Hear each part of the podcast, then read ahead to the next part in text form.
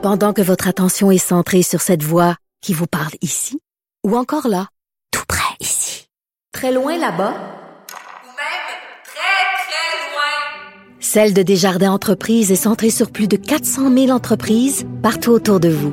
Depuis plus de 120 ans, nos équipes dédiées accompagnent les entrepreneurs d'ici à chaque étape pour qu'ils puissent rester centrés sur ce qui compte, la croissance de leur entreprise.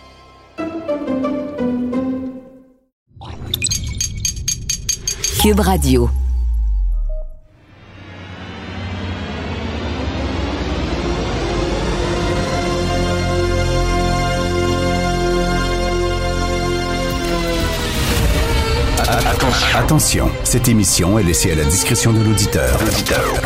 Les propos et les opinions tenues lors des deux prochaines heures peuvent choquer. Peuvent choquer. Oreilles sensibles s'abstenir. Richard Martineau. Martino. Un animateur pas comme les autres. Richard Martineau. Cube Radio. Bonjour, bon lundi. J'espère que vous avez passé un excellent week-end. Merci d'écouter Cube Radio. Alors, euh, la personne qui a eu le plus d'influence en 2021, selon le Time Magazine, c'est Elon Musk. Vraiment que le, qui a eu le plus d'influence, la personnalité de l'année du magazine Time, Elon Musk. Vous savez que pour être personnalité de l'année ou la personne qui a eu le plus d'influence sur euh, l'actualité, euh, c'est pas nécessaire d'être une bonne personne. C'est pas nécessaire d'être un modèle positif. Euh, Adolf Hitler a déjà été euh, euh, personnalité de l'année pour le Time Magazine. C'était pas pour, si on voulait applaudir, applaudir ses succès. Moi, j'aurais mis comme personnalité de l'année Xi Jinping. Euh, le premier ministre, le président de la Chine, c'est lui que j'aurais mis. C'est la personne la plus... Lui a eu de l'influence. Et on a parlé de la Chine, mais toute l'année. Euh, euh, il y a eu, euh, bien sûr, le report, toutes les discussions sur le report des Jeux olympiques, mais aussi la discussion sur, sur Huawei, etc. Il veut envahir la, Taïwan. S'il y a quelqu'un qui est en train de tout changer l'échiquier géopolitique au monde, c'est Xi Jinping. C'est pas c'est pas Elon Musk. Oui, Elon Musk a permis à des multimilliardaires de s'envoyer en l'air dans l'espace, de faire un, un beau trip. Là. Je, trouve que c'est un choix assez, assez particulier. Si on pourra en parler tantôt avec Thomas Mulcair et Jean-François Lisée. Euh, je vais vous parler de la loi 21. Parce que là, lorsqu'on lit ce qui euh, est publié dans les journaux canadiens anglais, c'est comme si le débat de la loi 21, c'est un débat qui euh, opposait les euh, Québécois de souche versus les Québécois racisés. Et on revient toujours à ça. Et c'est faux, c'est complètement faux. Comment ça se fait que les opposants de la loi 21 ne parlent jamais des musulmans qui appuient la laïcité, qui appuient la, loi 21. Il y en a beaucoup plus qu'on pense. Moi, régulièrement, je vous le dis, je l'ai déjà dit à ce micro, et je le redis, c'est pas des farces. Régulièrement, je suis abordé dans la rue par des gens, des Québécois d'origine tunisienne, d'origine algérienne, d'origine marocaine qui me disent merci pour vos prises de position contre, contre le voile islamique, euh, sur la montée de l'islam radical, euh, sur la laïcité. Nous autres, on a quitté notre pays parce qu'on en avait ras-le-bol, justement, des gens qui étaient des intégristes. On est venu ici, on est pour la laïcité, on est. Et euh, félicitations, puis on vous appuie. Il y en a plein. Et là, il y a une vidéo qui circule beaucoup. C'est une dame qui s'appelle Yasmine Mohamed. Yasmine Mohamed, c'est une auteure de plusieurs ouvrages sur la laïcité. C'est une militante pour les droits des LGBT dans le monde musulman. Et euh, elle, elle est née à Vancouver d'une mère égyptienne et d'un père palestinien. Et elle se bat bec et pour la laïcité. Elle est pour la loi 21. Elle a publié d'ailleurs une petite vidéo. On en écoute un, un extrait. On peut écouter ça. One of those laws is called Bill 21 in a province of Quebec. So that law says that anybody working in the government in the public sector should not be wearing any religious clothing. So what they are doing in Quebec is they are treating all religions equally. And of course, the Muslims are complaining. They're saying this is Islamophobic, this is racist because you don't let us wear hijab. It's the same for all the religions, but it's the Muslims who are complaining or saying it's not fair to us. And so what you end up having are actual Arab Muslim women and men are standing up loudly and saying, no, actually, we support this bill.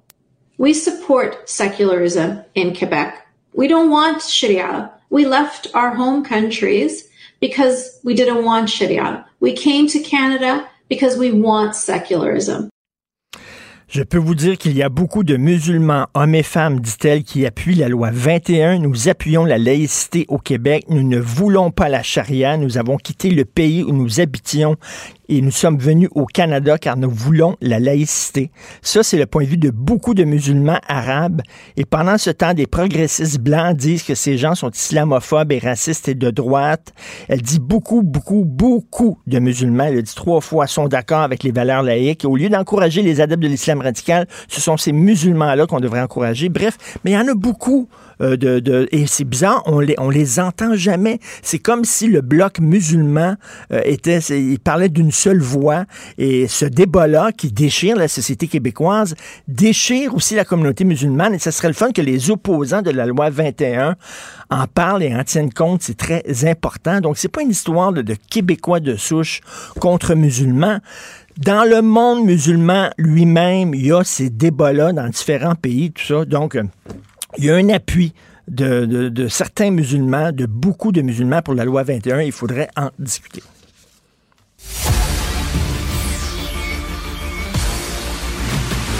Jean-François Lisée. On va juste dire qu'on est d'accord. Thomas Mulcair. Je te donne 100 raison. La rencontre. C'est vraiment une gaffe majeure. Tu viens de changer de position. Ce qui est bon pour Pitou est bon pour Minou. La rencontre. Lisée. Mulcair. Messieurs, j'aimerais qu'on revienne sur le choix en, début, de conversation, sur le choix de Time Magazine de, couronner la personnalité de l'année, la personne qui a eu le plus d'influence dans le monde. Elon Musk. Moi, je dis qu'on aurait dû nommer Xi Jinping. Euh, c'est quelqu'un qui est en train de changer totalement la donne en point de vue de la géopolitique. Mais Elon Musk, je sais pas. Jean-François, t'en penses quoi? Ah ben, je suis tout à fait d'accord avec toi parce que Xi Jinping aussi, euh, euh, et donc il y, a, il y, a, les Jeux olympiques, il y a les Ouïghours. Euh, c'est l'année où euh, Hong Kong a été maté, la démocratie. C'est la, la progression importante c'est aussi de son économie, c'est aussi lui qui, qui euh, disons, qui est responsable du fait qu'en ayant menti pendant euh, trois semaines au moment de l'apparition oui. du, du, virus, a fait en sorte que, que, le virus se propage beaucoup plus que ça aurait été le cas s'il avait dit la vérité. Euh, ça aurait été mon premier choix. Elon Musk, évidemment, maintenant, sa compagnie est la plus riche au monde, alors que c'était vraiment un pari. Tout le monde disait que c'était impossible d'insérer un nouveau manufacturier de voitures dans euh, dans l'écosystème. Euh, c'est quelqu'un donc qui a un impact sur euh, sur la reprise de de, de de, la marche euh, des États-Unis sur euh, la conquête de l'espace. Pour moi, c'est quelqu'un d'extraordinairement fascinant. Euh, puis qui, qui, est beaucoup plus intéressant que, disons, Bezos euh, ou euh, le gars de Virgin, là, Elon Musk, c'est quelqu'un qui, euh, qui a pris beaucoup de risques pour être là où il en est. Euh, sa volonté, bon, sur la question syndicale, sur la question des, des impôts posés par les milliardaires, il est, c'est abominable ce qu'il dit, mais mm -hmm tout son, tout son, toute sa volonté, c'est une volonté écologiste. Il fait ça pour avoir des voitures électriques. Il investit dans, dans l'énergie solaire. Lui, il pense que notre, euh, notre planète s'en va à la dérive et donc il faut réussir à trouver une deuxième planète. C'est Mars. On peut débattre de la crédibilité de ça, mais on ne peut pas débattre de l'intention. Mais effectivement, pourquoi cette année, c'est son année plutôt qu'un qu autre? C'est une bonne question. Ben oui, euh, Tom, qui tu aurais choisi comme personnalité de l'année? Pas sûr que j'aurais choisi Elon Musk, mais je suis certain que ça ne me dérange pas que ce soit Elon Musk. Pour la bonne et simple raison, c'est qu'il est en train de laisser rêver. Il a créé une compagnie, Tesla, il y a quelques années à peine. Et dans cette courte période-là, sa compagnie vaut plus cher de tous les autres manufacturiers automobiles. Alors, c'est quand même une prouesse qui nous permet de rêver de ce qu'on est capable mmh. d'accomplir. Côté innovation, côté qualité, côté faire quelque chose dont tout le monde parle depuis des décennies, mais que personne n'était capable de réaliser.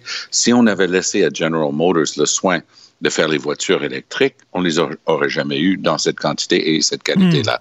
La course est en marche en ce moment pour avoir les batteries de la toute nouvelle génération dite solid state, euh, qui va permettre des courses de voitures beaucoup plus longues. Hein, de, de, des trajets beaucoup, beaucoup plus longs et n'aurait pas tous les problèmes euh, de, de, feu inhérents avec les batteries actuelles.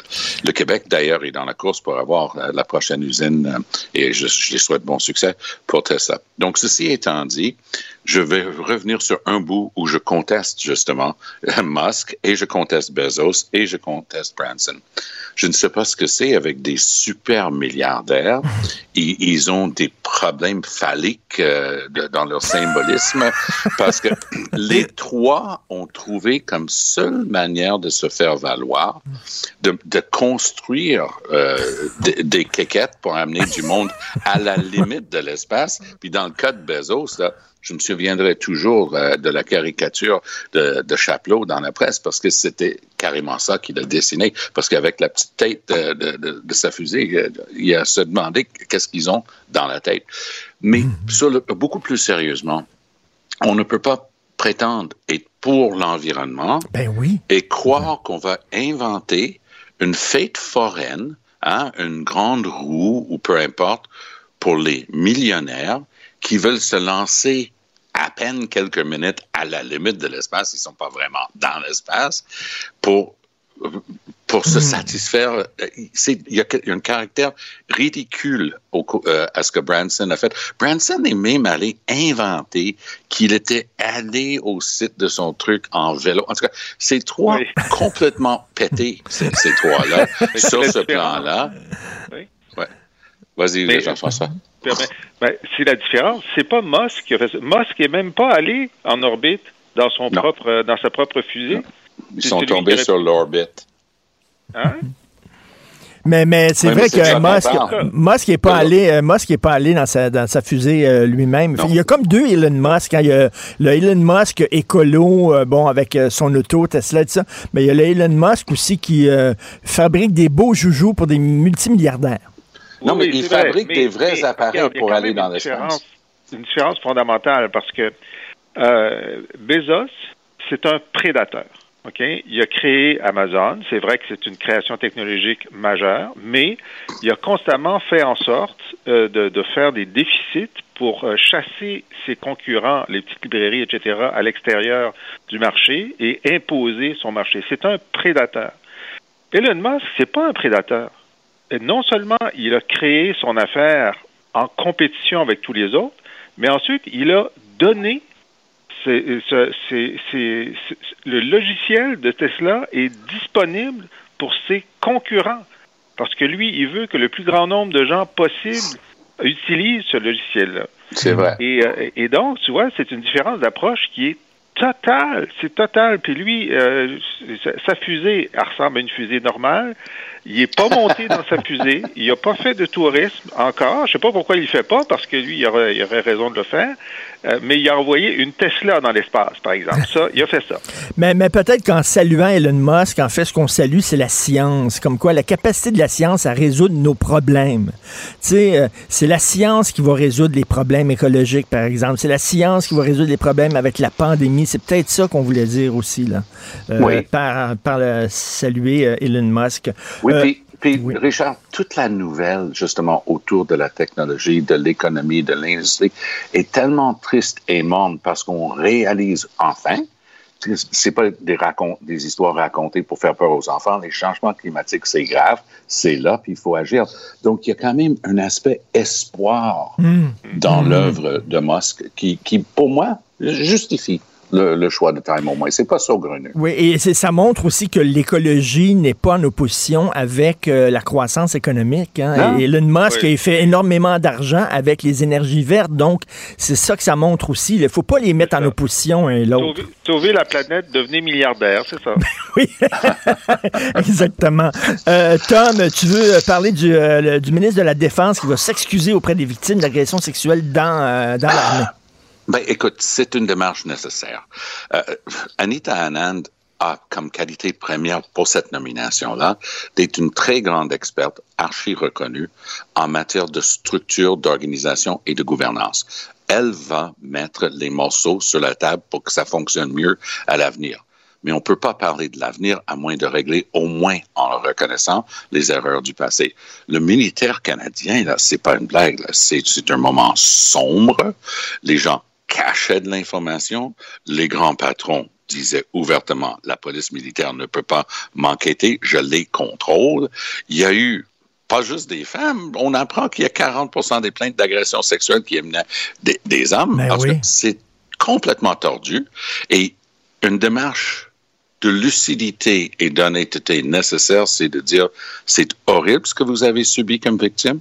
On va mettre en place un système où, si vous voulez aller de l'avant avec une plainte, venez nous rencontrer. Il y a une manière de cueillir cette information-là et vous serez traité correctement. Puis maintenant, elle peut commencer à aller à la prochaine étape. Parce que le problème de fond du militaire, euh, du, de tout notre service militaire au Canada demeure. Hey, on est propriétaire de 23 hélicoptères. C'est toute une armée de l'air Ah, pour, pour le deuxième plus grand pays au monde. On a 23 hélicoptères.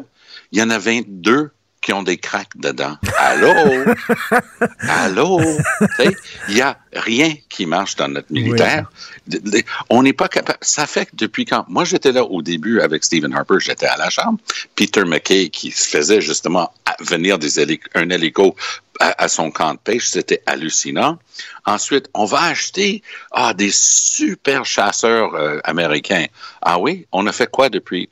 Ben, on a acheté des tacos en Australie qui est en train de se débarrasser de leur euh, F-18. On les a achetés pour euh, ra- ramener ça dans notre flotte de F-18. C'est hallucinant l'in- l'incurie et l'incompétence dans le militaire au Canada. Et ça commence avec le gouvernement qui en est responsable. Jean- Jean-François, écoute, il reste quelques minutes. Je, je veux à tout prix parler de pardon, la course dans Marie-Victorin. Ben oui. Euh, les sondages, Jean-François, disent que le PQ est en avance. Est-ce que c'est le PQ qui est en avance ou c'est Pierre Nantel qui est en avance? Peut-être pas la Ben, même chose. Peu importe. c'est- d'abord, c'est une nouvelle à laquelle on ne s'attendait pas. hein. Je veux dire, tout le monde avait dit, ben, pourquoi est-ce que ça perd tout le monde, on va pas dans Marie-Victorin, c'est parce qu'il va être battu de toute façon. Le PQ peut, peut pas gagner nulle part. Et là, effectivement, le choix de Saint-Pierre Plamondon de laisser Nantel y aller, ça lui donne, je pense, un avantage réel. Mais même à ça, on disait, ben voyons, qui va voter PQ en 2021-2022?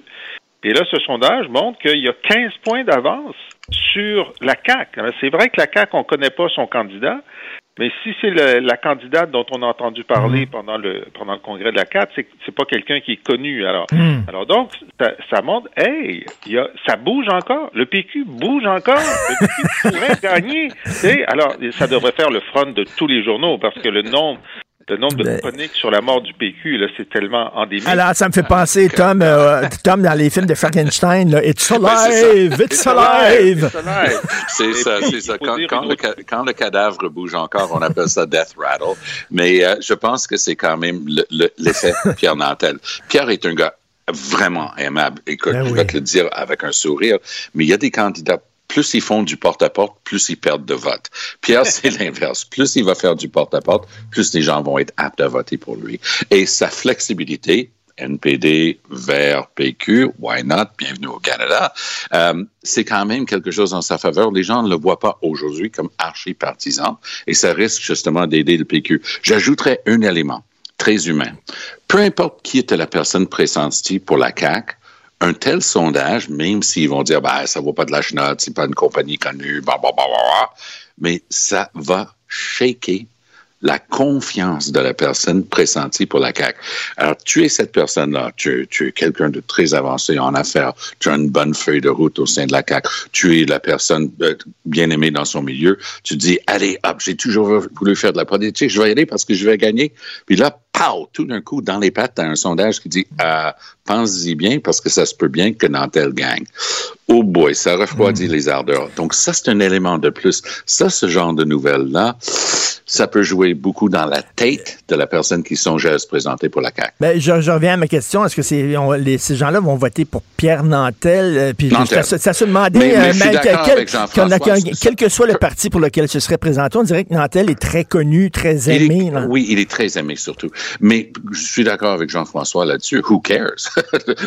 PSPP, lui, il dit, garde, si je réussis à arracher Marie-Victorin, un, toutes les blâmes Oui. qu'il subissait en disant, hey, t'es donc ben chicken, t'aurais dû te présenter. Puis ça, ça vient de prendre d'abord.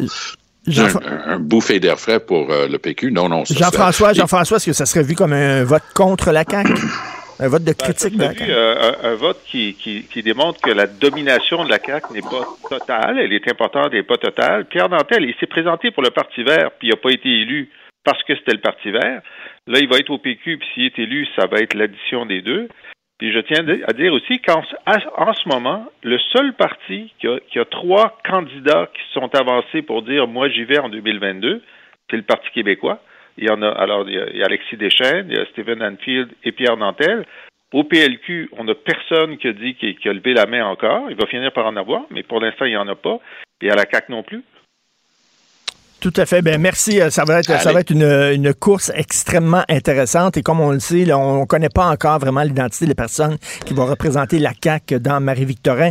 Bonne journée. Euh, merci À beaucoup. bientôt. Merci Jean-François. Merci Tom. Salut. Bye. Pendant que votre attention est centrée sur cette voix qui vous parle ici, ou encore là, tout près ici, très loin là-bas, Ou même très, très loin. Celle de Desjardins Entreprises est centrée sur plus de 400 000 entreprises partout autour de vous. Depuis plus de 120 ans, nos équipes dédiées accompagnent les entrepreneurs d'ici à chaque étape pour qu'ils puissent rester centrés sur ce qui compte, la croissance de leur entreprise.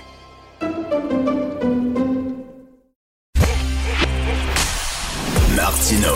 Le préféré du règne animal.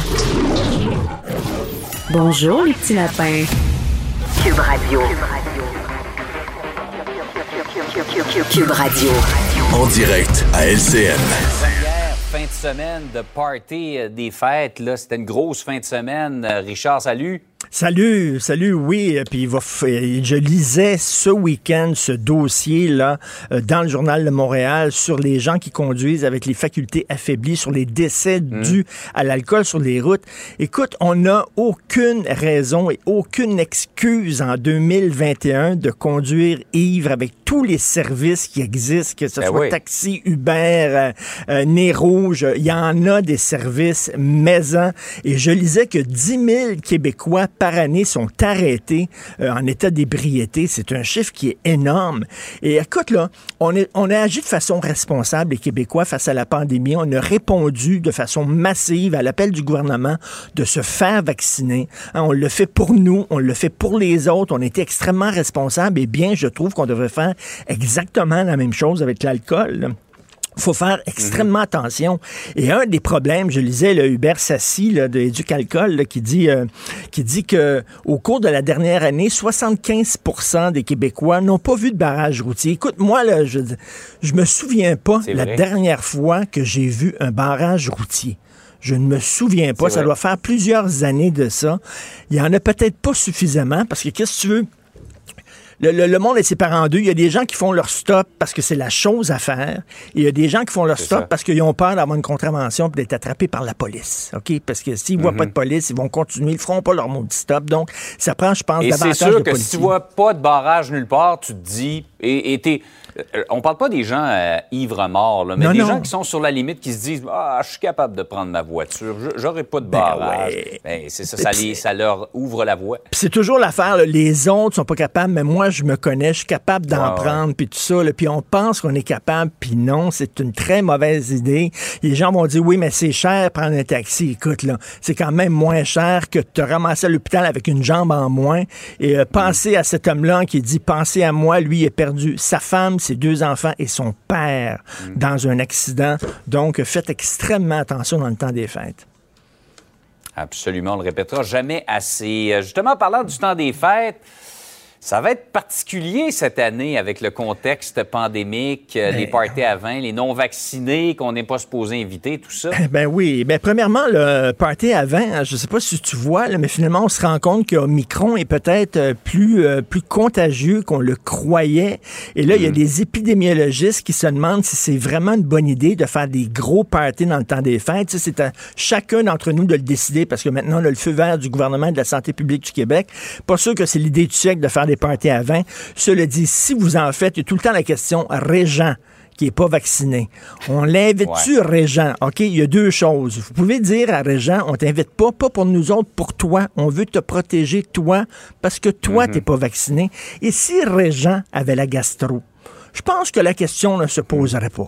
On dirait, Régent, t'as la gastro, reste donc chez vous. Alors, je sais pas pourquoi on serait gêné de dire à Régent qui n'est pas vacciné de rester chez eux. Il y a des gens qui vont dire, oui, mais vous n'avez pas rien à craindre, vous êtes vacciné, double vacciné. Oui, mais c'est pas parce qu'on est vacciné qu'on l'attrape pas. On peut être des agents transmetteurs. On se ramassera pas à l'hôpital. Les gens ont de la difficulté à comprendre ça. Là. On se ramassera pas à l'hôpital, on n'aura pas des gros symptômes, mais on va pouvoir le transmettre à d'autres, et c'est ça qu'on veut pas.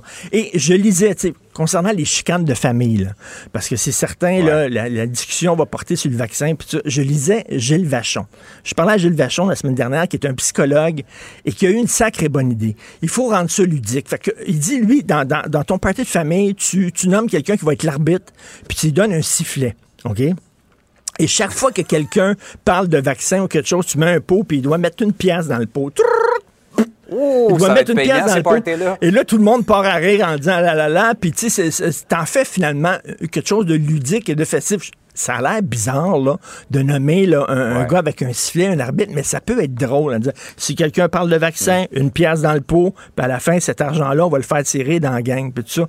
Ça peut être rigolo, mais tu sais, dire, on- le, le week-end, le, le- le party de famille, c'est pour avoir du fun et pas pour s'obstiner, Ouais. s'il vous plaît.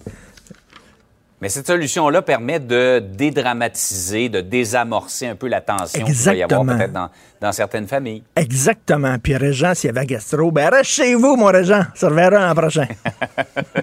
On fait ça pour toi. Oui, tout à fait. Salut. Salut, bonne journée. Bonne journée, Richard. À demain.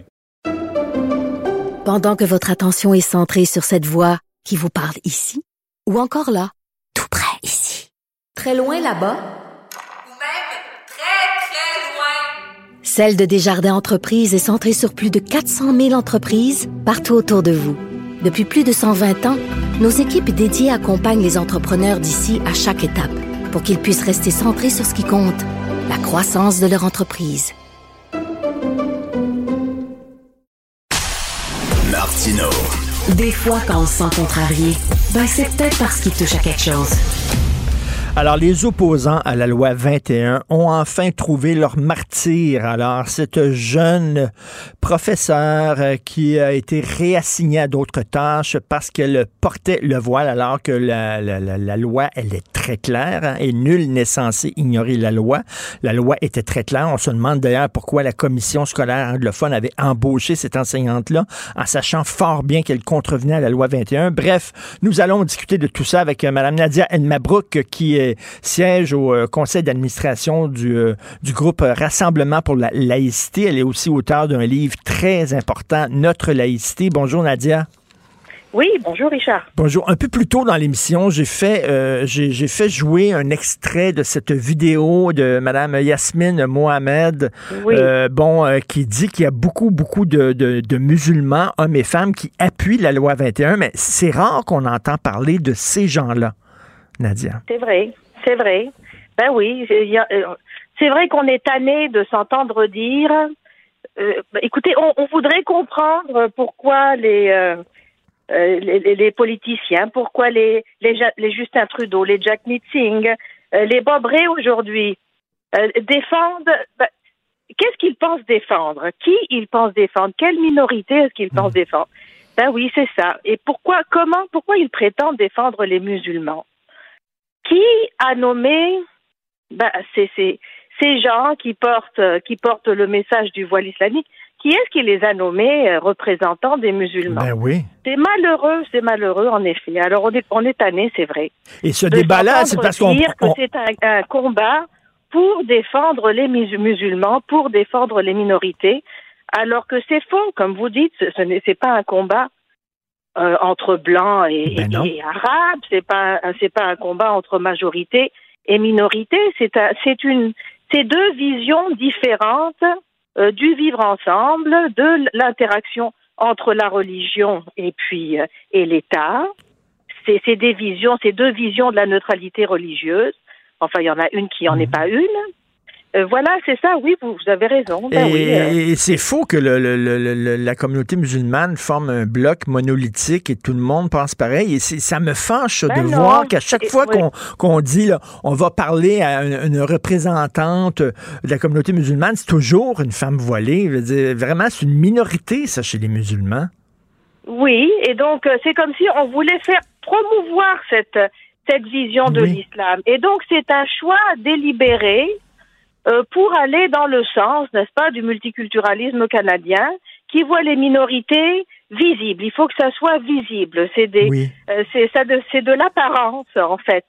C'est c'est c'est ça. C'est pas sérieux, vous savez quand quand on pense que les gens, c'est des, c'est, c'est- en tout cas là, on- on est, comme vous dites, plein de musulmans, de citoyens qui venons de, de pays musulmans.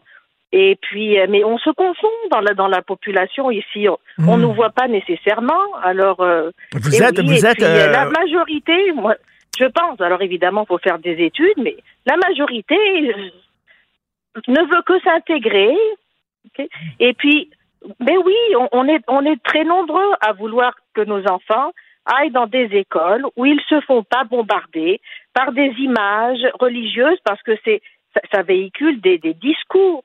On est tanné aussi de s'entendre dire que c'est un foulard. Vous vous rappelez, je Oui. je vais pas nommer le chroniqueur qui a euh, qui commence sa chronique en disant que le que le hijab, enfin qu'on empêche une femme de travailler pour un simple foulard. Ben oui. Vous savez, si c'était un simple foulard, euh, ça poserait pas de problème, hein, n'est-ce pas? Là, si si hein, si vous vous habillez en blanc et puis qu'on vous dit que le, le- que l'uniforme c'est bleu, vous allez mettre du bleu. Hein.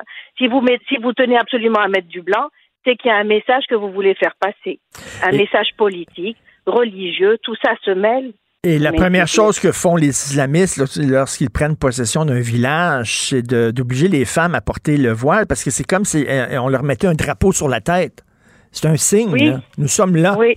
D'ailleurs, cette dame-là, cette dame que je ne connais pas, n'est-ce pas On entend, j'entends je- cette cette iranienne enseignante qui a été changée de changée de, de, de poste parce qu'elle portait le voile. Elle est iranienne, n'est-ce pas? Oui, puis, tout à fait. Voilà. Et puis elle a déclaré aux journalistes que c'était qu'elle le portait parce que ça avait une signification pour elle et qu'elle le portait euh, contre certaines certaines idéologies et donc que c'était sa résistance. Alors elle le dit elle-même. Écoutez, et puis quelqu'un qui vient d'Iran, moi je la connais pas cette dame, mais écoutez, on peut pas ne pas connaître la signification du voile islamique en Iran. On le oui. voit bien, on sait bien que, que les femmes se font imposer le, le voile. Et on entend c'est ces femmes qui ces femmes qui enlèvent leur voile dans la rue et qui se font arrêter, emprisonner. Alors on peut pas alors et, et, du, et, et alors donc le voile quand il arrive ici n'a plus aucune signification. Ben ce n'est pas le cas. Cette, cette dame le dit bien, cette enseignante le dit bien. Elle a le voile a une signification et c'est sa résistance. Est-ce que, Alors, que- est-ce que regardez, vous- on porte, ça, ça porte un message, et un message, on sait, un message qui favorise une vision rétrograde des femmes. Est-ce que, Alors, est-ce voilà, que selon vous, la loi, est-ce que selon on vous, est en train de défendre à l'école? Est-ce que la loi 21, selon vous, agit comme un filtre? C'est-à-dire que si quelqu'un, puis ça, c'est pas seulement le voile, c'est tous les signes religieux, si quelqu'un préfère perdre son emploi de professeur plutôt que d'enlever son signe religieux, ça démontre que cette personne-là, elle est un peu crinquée, comme on peut dire. Elle est assez radicale. Ben, elle est intégriste. Ben oui, c'est Oui. sûr. Quand, quand on quand on met sa, sa religion avant les, les avant les lois euh, citoyennes votées démocratiquement, ben c'est c'est je sais pas, c'est une définition de l'intégrisme. Alors euh, je, je ne dis pas moi que ces dames-là ont nécessairement un message à porter, mais c'est sûr que quand on ouvre la porte à de tels messages, eh bien on ouvre la porte à, à des euh, euh, à, des islamistes qui, qui veulent propager un message. Vous savez, là je me suis rappelé parce que quand vous me parlez de de, des musulmans laïcs Ben évidemment, on est, on est nombreux. Et en juin dernier, on avait écrit une lettre avec justement Yasmine, Yasmine Mohamed, euh, Tariq Fatah, plein d'autres, une cinquantaine de, de, musulmans à travers le Canada et d'associations aussi musulmanes. Euh, on, on, dénonçait à l'époque le Conseil national des musulmans canadiens qui avait euh, publié un rapport, mais alors, euh, euh vous savez, à la veille de, de, du sommet contre l'islamophobie, où il demandait d'arrêter de lutter contre l'islam radical, enfin quelque chose comme ça. Et puis à ce moment-là, euh, il y avait une Iranienne, une, une journaliste iranienne qui s'appelle Madame Ali Nejad. Vous savez, une journaliste à, à, New York, en fait, qui était donc c'était une, une, Iranienne qui qui se battait, enfin qui euh, qui mmh. qui faisait bah, qui faisait intervenir les femmes en Iran là qui qui qui voulaient ce, qui qui luttaient contre le port obligatoire du voile. Eh bien, mmh. cette dame là, cette journaliste, était victime d'une tentative d'enlèvement par le régime italien, euh, iranien à New York même. Ben oui. Donc, à New York, elle était, euh, elle tentait de se faire, enfin, on tentait de l'enlever, voilà, en raison de ses actions contre le voile obligatoire des femmes. Et d'ailleurs, le même réseau d'espions, à, l'époque, on disait que, que, ce même réseau d'espions aussi agissait au Canada euh, et qu'il y avait trois dissidents iraniens au Canada qui avaient été aussi euh, poursuivis par euh, voilà, écoutez, mmh. ça existe ces choses. Mais, Alors on peut pas dire que ça n'existe pas. Mais, mais Alors, donc, donc on, mais qu'on cesse, qu'on cesse d'en faire un débat entre les Québécois de souche contre les musulmans, c'est faux. Ce n'est pas ça. Au sein de la communauté musulmane, il y a ce débat-là qui existe depuis, mon ben, Dieu, des décennies. Oui, et puis voilà, oui, et on est en train de favoriser un certain discours euh, fondamentaliste euh, écoutez, qui, qui, est contre les libertés. En plus, on, quand on fait, on fait passer le voile, donc des fois pour un foulard, et d'autres fois pour un symbole de liberté, parce que c'est ça, on est en train de dire oui. que c'est que, que c'est pour défendre les libertés individuelles. Mais c'est un contresens complet de, de, de, défendre le voile comme une euh, comme une liberté, parce que c'est ça c'est le voile s'est répandu dans les pays euh, les pays musulmans après la révolution euh, iranienne, avec la montée du mouvement des frères musulmans, et donc avec une grande restriction des libertés. Vous savez, c'est ce courant islamiste-là qui interdit, qui est contre le chant, qui est contre le dessin, euh, et, qui, est contre le cinéma. Alors, euh, alors c'est ça. Et donc il y a beaucoup, il y a beaucoup de. Contre la, la, la, place des femmes, euh, contre le fait que les femmes aient une place et il y a beaucoup de, il y a beaucoup, dans la société. Il y a beaucoup de Québécois euh, d'origine iranienne, tunisienne, marocaine, algérienne qui sont contents d'être ici puis d'être protégés de cette montée euh, du radicalisme religieux, entre autres par une loi comme la loi 21. Je dis pas que c'est une solution miracle, mais quand même, c'est un pas dans la bonne direction. Euh, il faut oui. absolument lire, euh, je dois, je dois le dire, le euh, Rassemblement pour la laïcité. Vous avez émis un communiqué qui oui. est tellement clair. Si les oui. gens l'exposent encore des questions sur cette question-là, lisez le communiqué extrêmement clair et brillant euh, du groupe Rassemblement pour la laïcité sur leur site Internet et vous allez voir, tout est là. Euh, merci beaucoup, Nadia Elmabrook. Et je, oui, je voudrais je... juste dire oui. un mot aussi. Oui. Les Québécois ne sont pas racistes. Moi, je sens une solidarité. C'est pas vrai. Les, les Québécois ont, ont envie d'avoir cette solidarité envers les, euh, envers ces, ces, ces femmes-là qui, qui se battent contre ces régimes-là. On le sent. Alors, c'est c'est dommage de, de, de, de, les de faire passer les, les, les, défenseurs de la loi pour des racistes. C'est complètement faux aussi. Ben, merci, ça fait du bien entendre. Merci Nadia Mabrouk, auteur merci. du livre Notre laïcité. Bonne journée. Martino, ne ratez plus rien. Cette émission est aussi disponible en podcast dans la bibliothèque balado de l'application ou du site cul.radio. Le, le commentaire de Félix Séguin, un journaliste d'enquête pas comme les autres. Félix, Elon Musk, personnalité de l'année du magazine Time, moi j'aurais mis le président de la Chine, là, ça veut dire qu'il était au, vraiment, la Chine était au cœur de toutes les conversations. La Chine est en train de changer l'échiquier géopolitique mondial de façon euh, importante. C'est bizarre qu'ils ont mis Elon Musk. Ben, je sais-tu quoi, je, je, je t'appuie sans réserve euh, mmh. dans cette idée-là parce que, enfin, tu sais, les critères de les critères de sélection, euh, pour devenir la personnalité de l'année de Forbes. Je ne sais pas si tu les as déjà vus. Moi, je les ai vus euh, ce Ah oui? week-end. Je, suis allé- je suis allé les regarder parce qu'il y a dix ans, il y avait eu un article qui avait fait scandale. Je pense que c'était dans le Esquire qui, euh, qui avait publié que les critères étaient très, très, très subjectifs euh, pour la nomination de personnalité de l'année, alors que, euh, euh, que le maître de la Chine, lui, aurait tous les critères objectifs pour rencontrer une mise en nomination et une nomination. Alors bref, euh, je, je, je- t'as pas tort, loin de là. Ah non, ben oui, oui. Puis Elon Musk, vraiment, a-t-il marqué l'année, là, tant que ça? Je sais pas. On se pose euh, des questions. Euh, vraiment. Écoute, tu veux nous parler d'un d'un scoop euh, d'un journal de New York? Oui, ben oui, un petit journal à New York, euh, ça s'appelle le New York Times. Times, euh, petite rédaction, je pense c'est un hebdo. Euh, non, mais sérieusement, l'une des, des plus grandes rédactions du monde, là, le New York Times, euh, a sorti une nouvelle euh, qui, a, je souligne, là, a été publiée dans plusieurs langues ce week-end pour que tout le monde puisse la lire, dont en français, puisqu'il s'agit d'une nouvelle sur l'assassinat du président Jovenel Moïse en Haïti. Euh, L'auteur de cet article, c'est Maria Habib, Abi Habib, euh, qui connaît bien euh, la, la chose haïtienne, qui connaît bien les affaires haïtiennes.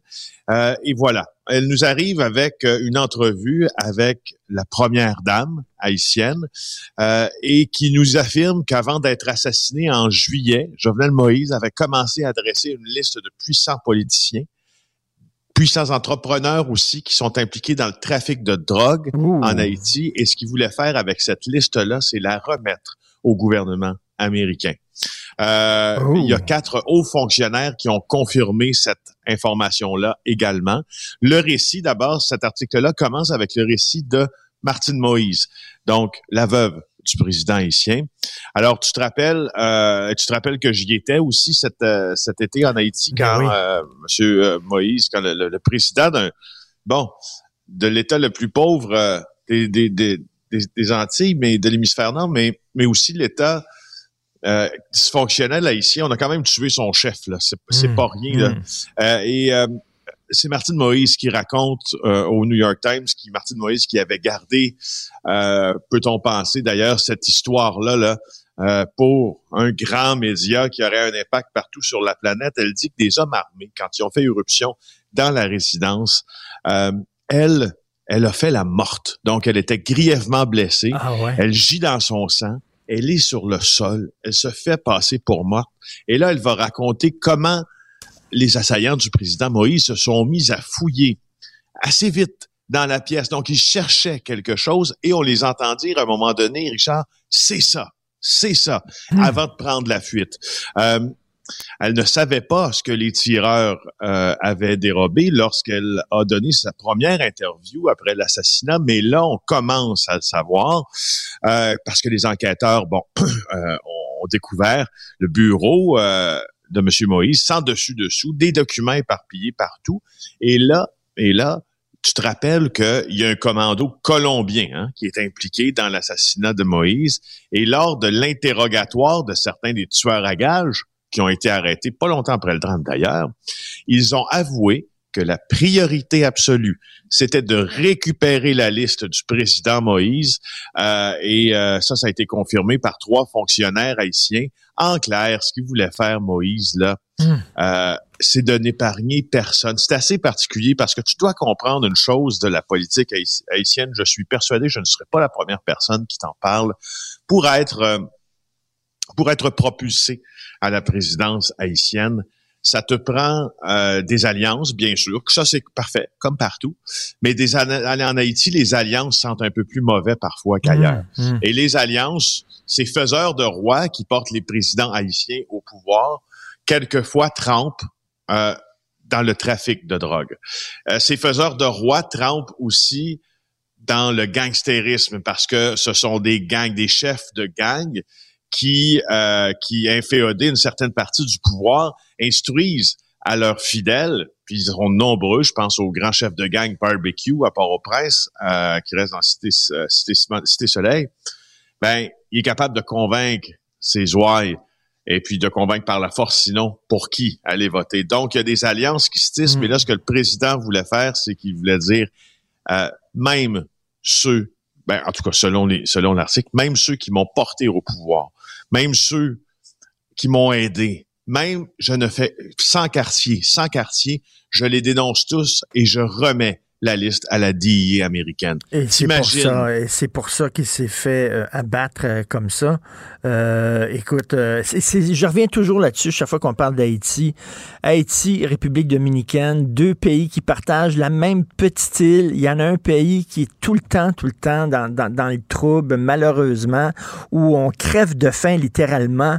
Et l'autre pays qui est pauvre, mais quand même, les gens crèvent pas de faim et qui est stable politiquement. Et pourtant, c'est la même petite île. En tout cas, il est stable politiquement parce que les, Dominicains, dans certains coins hein, euh, du pays, là, non, effectivement, ils ne crèvent pas de faim, mais euh, c'est la vie chère quand même pour Ben eux oui. aussi. Mais, mais je sais pas si tu as déjà survolé Haïti et la République dominicaine Ben, en tu, même tu temps. vois Moi, la déforestation, Ah oui? là, il y a vraiment ça, ça coupe. là. Il y a des arbres en République dominicaine, puis là, paf, Haïti, il n'y a, pas- il y a plus d'arbres. C'est ça. Puis pour, tu puis pour, pour continuer dans la, dans la position, j'ai, dans la, la position euh, géopolitique euh, euh, de l'île d'Hispaniola, c'est assez important de savoir aussi que c'est un endroit de transit de drogue euh, qui est hyper important pour les criminels de partout dans l'hémisphère sud et nord Hmm. de la planète parce que c'est là où transitent beaucoup de kilos de cocaïne. Tu sais pourquoi moi je m'intéresse au crime organisé aux trafiquants de coke? Parce que les trafiquants de coke, dans plusieurs pays du monde, sont souvent pas loin des gens qui sont au pouvoir. Puis ils ont réussi à corrompre une partie de la société civile et ils en profitent. Dans les mois précédant la mort de- du président Moïse, il avait pris des mesures pour faire le ménage dans les services douaniers d'Haïti, de nationaliser un port maritime qui était connu pour des activités de contrebande, de détruire une piste d'atterrissage utilisée par les trafiquants de drogue, puis enquêter sur un commerce qui est extrêmement lucratif pour les Haïtiens, celui de l'anguille, mais il est illégal. C'est un canal de blanchiment de fonds. Je sais pas si tu te rends compte, Richard, que si ici on savait qu'on avait une piste d'atterrissage qui était utilisée par des trafiquants de drogue, ça ferait longtemps ferait longtemps Ben oui. la police Mais- l'aurait encerclé, fermé, et etc. Mais le trafic, à le, dire- le trafic de coke, c'est des gonzillards de dollars. Le journaliste italien Roberto Saviano, le fameux journaliste italien, a écrit un livre justement sur euh, l'importance de, la coke. Et si tu enlevais l'économie euh, générée par la coke, si tu enlevais ça de l'économie euh, légale, je pense qu'il y aurait une crise économique mondiale. Il y a Oui, oui, énormément non, mais c'est d'argent qui, qui Mais sont- c'est sûr, Charles, c'est un des balanciers économiques de, euh, de certains pays. Tu seras surpris d'apprendre que selon les États-Unis, hein, les États-Unis qui, qui possèdent l'agence antidrogue américaine, la DIA, qui, euh, qui font des frappes et qui aident les frappes dans plusieurs pays d'Amérique du Sud notamment, qui font de grandes opérations. Euh, tu seras surpris d'apprendre que même pour les États-Unis, la Colombie ne fait plus partie de la liste noire du narcotrafic. Les pays qui font partie de la liste noire du narcotrafic, c'est Haïti, parce qu'Haïti en fait partie, je te l'annonce, l'Afghanistan, les Bahamas, le Belize, la Bolivie, Ah, Burma, ouais. la, Co- euh, la Costa Rica, euh, la, la République dominicaine, on vient d'en parler, qui partage la même frontière et la même île qu'Haïti, Équateur, le Salvador, le Guatemala, l'Inde, le Honduras, la Jamaïque, le Laos, le Mexique, le Nicaragua, le. Pakistan, Panama, Pérou et Venezuela. le Colombie n'est pas là. C'est-tu quoi? Parce que... Ils ont la- fait le les- les- ménage. moi, il y, a des- y a des généraux colombiens qui m'ont déjà dit, écoute, nous, pour nous, la lutte à la drogue, c'est un petit hamster qui tourne dans, c'est un petit hamster qui fait tourner la roue. Puis Hmm. le petit hamster, c'est les Américains qui font tourner la roue, puis ils viennent chez nous. Je, te, je te répète ce que j'ai entendu. C'est pas une position Mm. que j'adopte, c'est ce que j'ai entendu. Ils viennent chez nous, ils repartent avec euh, un trophée, puis pendant ce temps-là, ben, on continue d'envoyer des kilos, puis des Ben kilos, oui. puis des tonnes, puis des Et tonnes. il faut dire que le, le- le peuple qui consomme le plus de drogue au monde, ce sont les Américains. C'est les plus Voilà. gros consommateurs de dope. Alors, euh, tu sais, euh, tout est dans tout, comme on dit. Et écoute, rapidement, si on revient au Québec, c'est le début du procès de l'ex-conjoint d'Elisabeth Rioux. Oui, c'est une femme d'affaires, Elisabeth Rioux. C'est une euh, influenceuse. Elle avait utilisé les réseaux sociaux pour dénoncer la violence euh, conjugale dont elle aurait été victime. Son conjoint de l'époque s'appelait Brian McCormick. Il est accusé de voie de fait de séquestration, harcèlement méfait. Euh, ça fait un, un peu plus d'un an que c'est survenu. Elle était enceinte, euh, selon les prétentions de la couronne, lorsque c'est survenu, et aussi après avoir donné naissance pendant les premières semaines de vie de leur enfant. Euh, il aurait, il aurait violenté à plusieurs reprises. Euh, et, et, là, il a utilisé ses 1,6 millions d'abonnés sur Instagram pour faire pour faire une sortie. Hmm. Puis ça lui a ça a porté fruit ça a porté fruit, ça a porté fruit parce qu'à un moment donné, il y a une publication euh, que son ex a faite sur euh, sur euh, Instagram qui laissait entendre qu'elle aurait pu être infidèle, à lui être infidèle, et c'est là qu'elle dit je n'ai jamais trompé ce clown, il était violent avec moi, c'est pourquoi nous sommes plus ensemble. S'il te plaît, arrête d'inventer des choses et prends-toi Oh. en main. Il l'aurait étranglé. Alors, elle va témoigner à son procès. Ouais, un procès très important. Merci beaucoup, Félix. Bonne journée. Ça marche, au revoir. Salut, bye. Pour une écoute en tout temps, ce commentaire de Félix Séguin est maintenant disponible en balado sur l'application Cube ou en ligne au cube.ca. Tout comme sa série balado Narcos PQ qui dresse un portrait de l'industrie criminelle à travers des entrevues avec de vrais narcotrafiquants. Cube Radio. Pendant que votre attention est centrée sur cette voix qui vous parle ici, ou encore là, tout près ici, très loin là-bas, Ou même très, très loin. Celle de Desjardins Entreprises est centrée sur plus de 400 000 entreprises partout autour de vous. Depuis plus de 120 ans, nos équipes dédiées accompagnent les entrepreneurs d'ici à chaque étape pour qu'ils puissent rester centrés sur ce qui compte, la croissance de leur entreprise.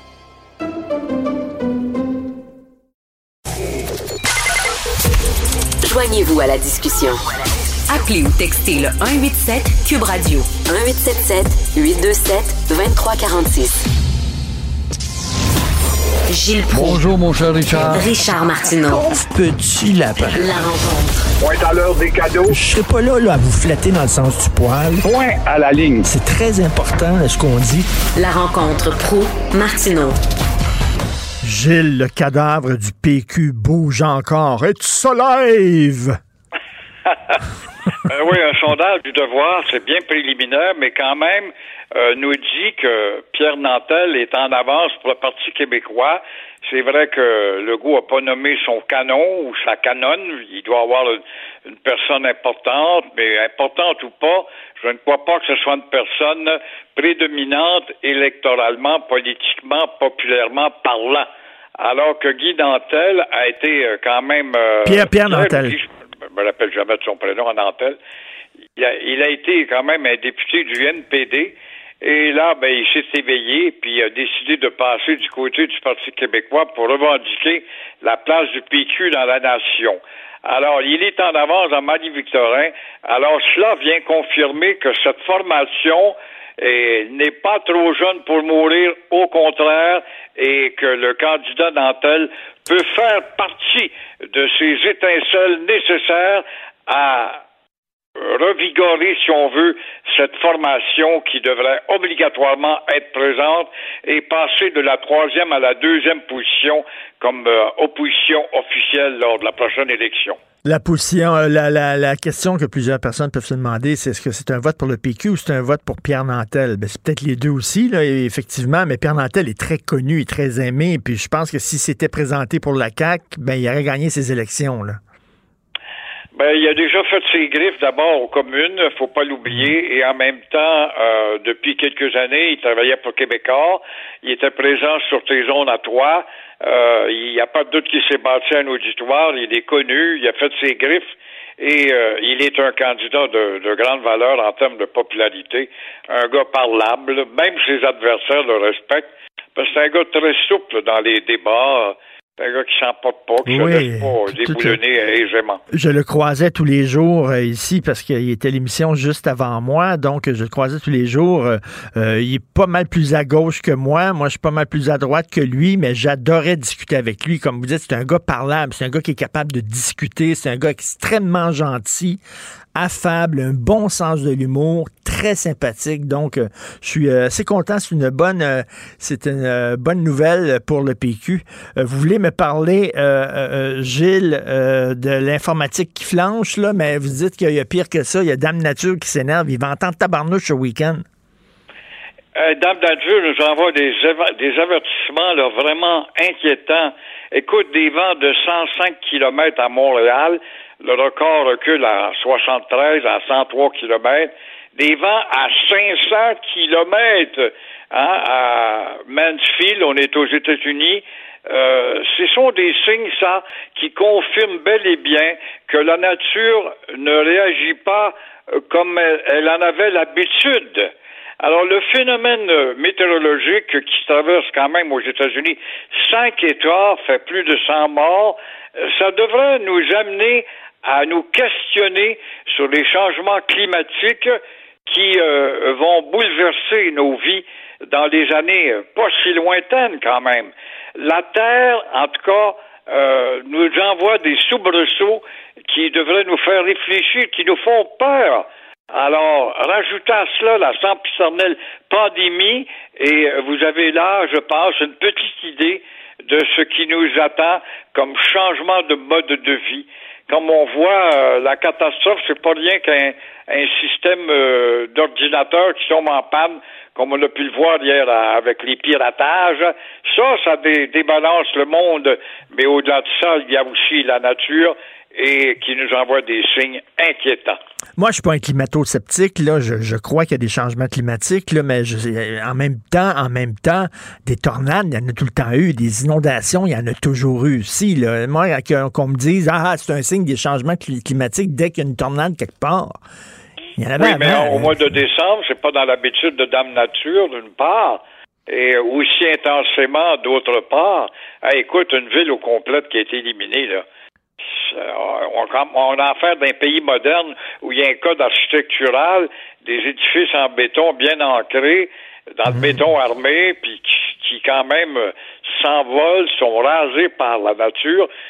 C'est c'est un phénomène euh, hors de l'ordinaire. Et la, tornade, on a vu des images euh, sur Internet, c'était un monstre. C'était un monstre. Moi, j'ai jamais vu une tornade grosse comme ça. D'ailleurs, un peu plus tard, euh, Gilles, je le dis, à 10h15, on va parler à un chasseur de tornades québécois. Moi, ça me fascine. Les gens là, qui tripent sur les tornades, puis quand il y en a une quelque part, ils sautent dans leur camion, puis ils foncent vers la tornade, alors que tout le monde se sauve. Exactement. Euh, je ne sais pas par quel phénomène, quelle sorte de boussole ils possèdent, ces gens-là, mais ils peuvent, euh, en tout cas à l'avance, nous dire à peu près à quel endroit le tourbillon va passer et faire ses dégâts. Alors, vous voulez parler des cyclistes d'hiver? Ben oui, il est peut-être grandement temps qu'il y ait un mot du débat à savoir si les bicycles ne devraient pas retourner dans leur garage ou leur sous-sol rendu au mois de décembre. Mais non, mais non, mais non, va dire la ville, écoutez, les bicycles sont nombreux, puis ils contribuent à, diminuer le nombre d'automobiles, ce qui est faux. Il y a toujours un million quatre cent mille voitures, mais il y a toujours le taux de, de- d'oxyde de carbone. Alors, faut combattre ça. Et Johnny Alberto, voilà, qui est un cycliste qui se promène au mois de décembre, lui, au cours des dernières années actuellement, on a vu qu'on a tellement tassé l'automobiliste par-ci et par-là, autour de là sur le boulevard Pineuf ou la rue Saint-Denis, on fait de la place aux cyclistes. Alors, il faudrait pas se surprendre d'assister à des agressions chez les deux groupes. Et Johnny Alberto, un gars correct, un cycliste, un ingénieur de formation, s'est fait poivrer par un automobiliste qui, bien sûr, n'a pas laissé sa carte d'affaires. Mais euh, lui, il trouve qu'il y a trop de pistes cyclables, l'automobiliste, alors que lui dit qu'il n'y en a pas assez. Mais c'est ça le maudit dilemme. Justement, la ville veut baisser le taux d'oxyde de carbone, mais par ailleurs, on n'est pas à Amsterdam, à Montréal. La ville, avec son climat, se permet pas d'avoir des maires de cyclistes dans les rues. C'est pas vrai, ça. D'autant plus que nos rues sont des ruelles. Hey, le boulevard Pineuf, puis le boulevard Saint-Denis, la rue Saint-Denis, et combien d'autres donnent priorité aux cyclistes? Euh, on pense pas au chambardement. C'est vrai qu'il y a l'oxyde de carbone, mais il y a des livreurs, puis il y a des, des, des voitures qui se doivent de passer également. Alors, on ne sera pas surpris si le débat portant sur la remise des bicyclettes euh, l'hiver dans leur garage, leur sous-sol ne reprendra pas. Parce que là, qu'à l'hiver, les routes sont plus étroites, hein, parce qu'il y a de la neige à gauche, il y a de la neige à droite, c'est glissant, il y a de la slush. Et là, moi, j'ai toujours peur là, de glisser puis de frapper un cycliste d'hiver. Ils sont, ils sont Oui. vraiment, ils sont, ils sont gang haut, comme on dit là.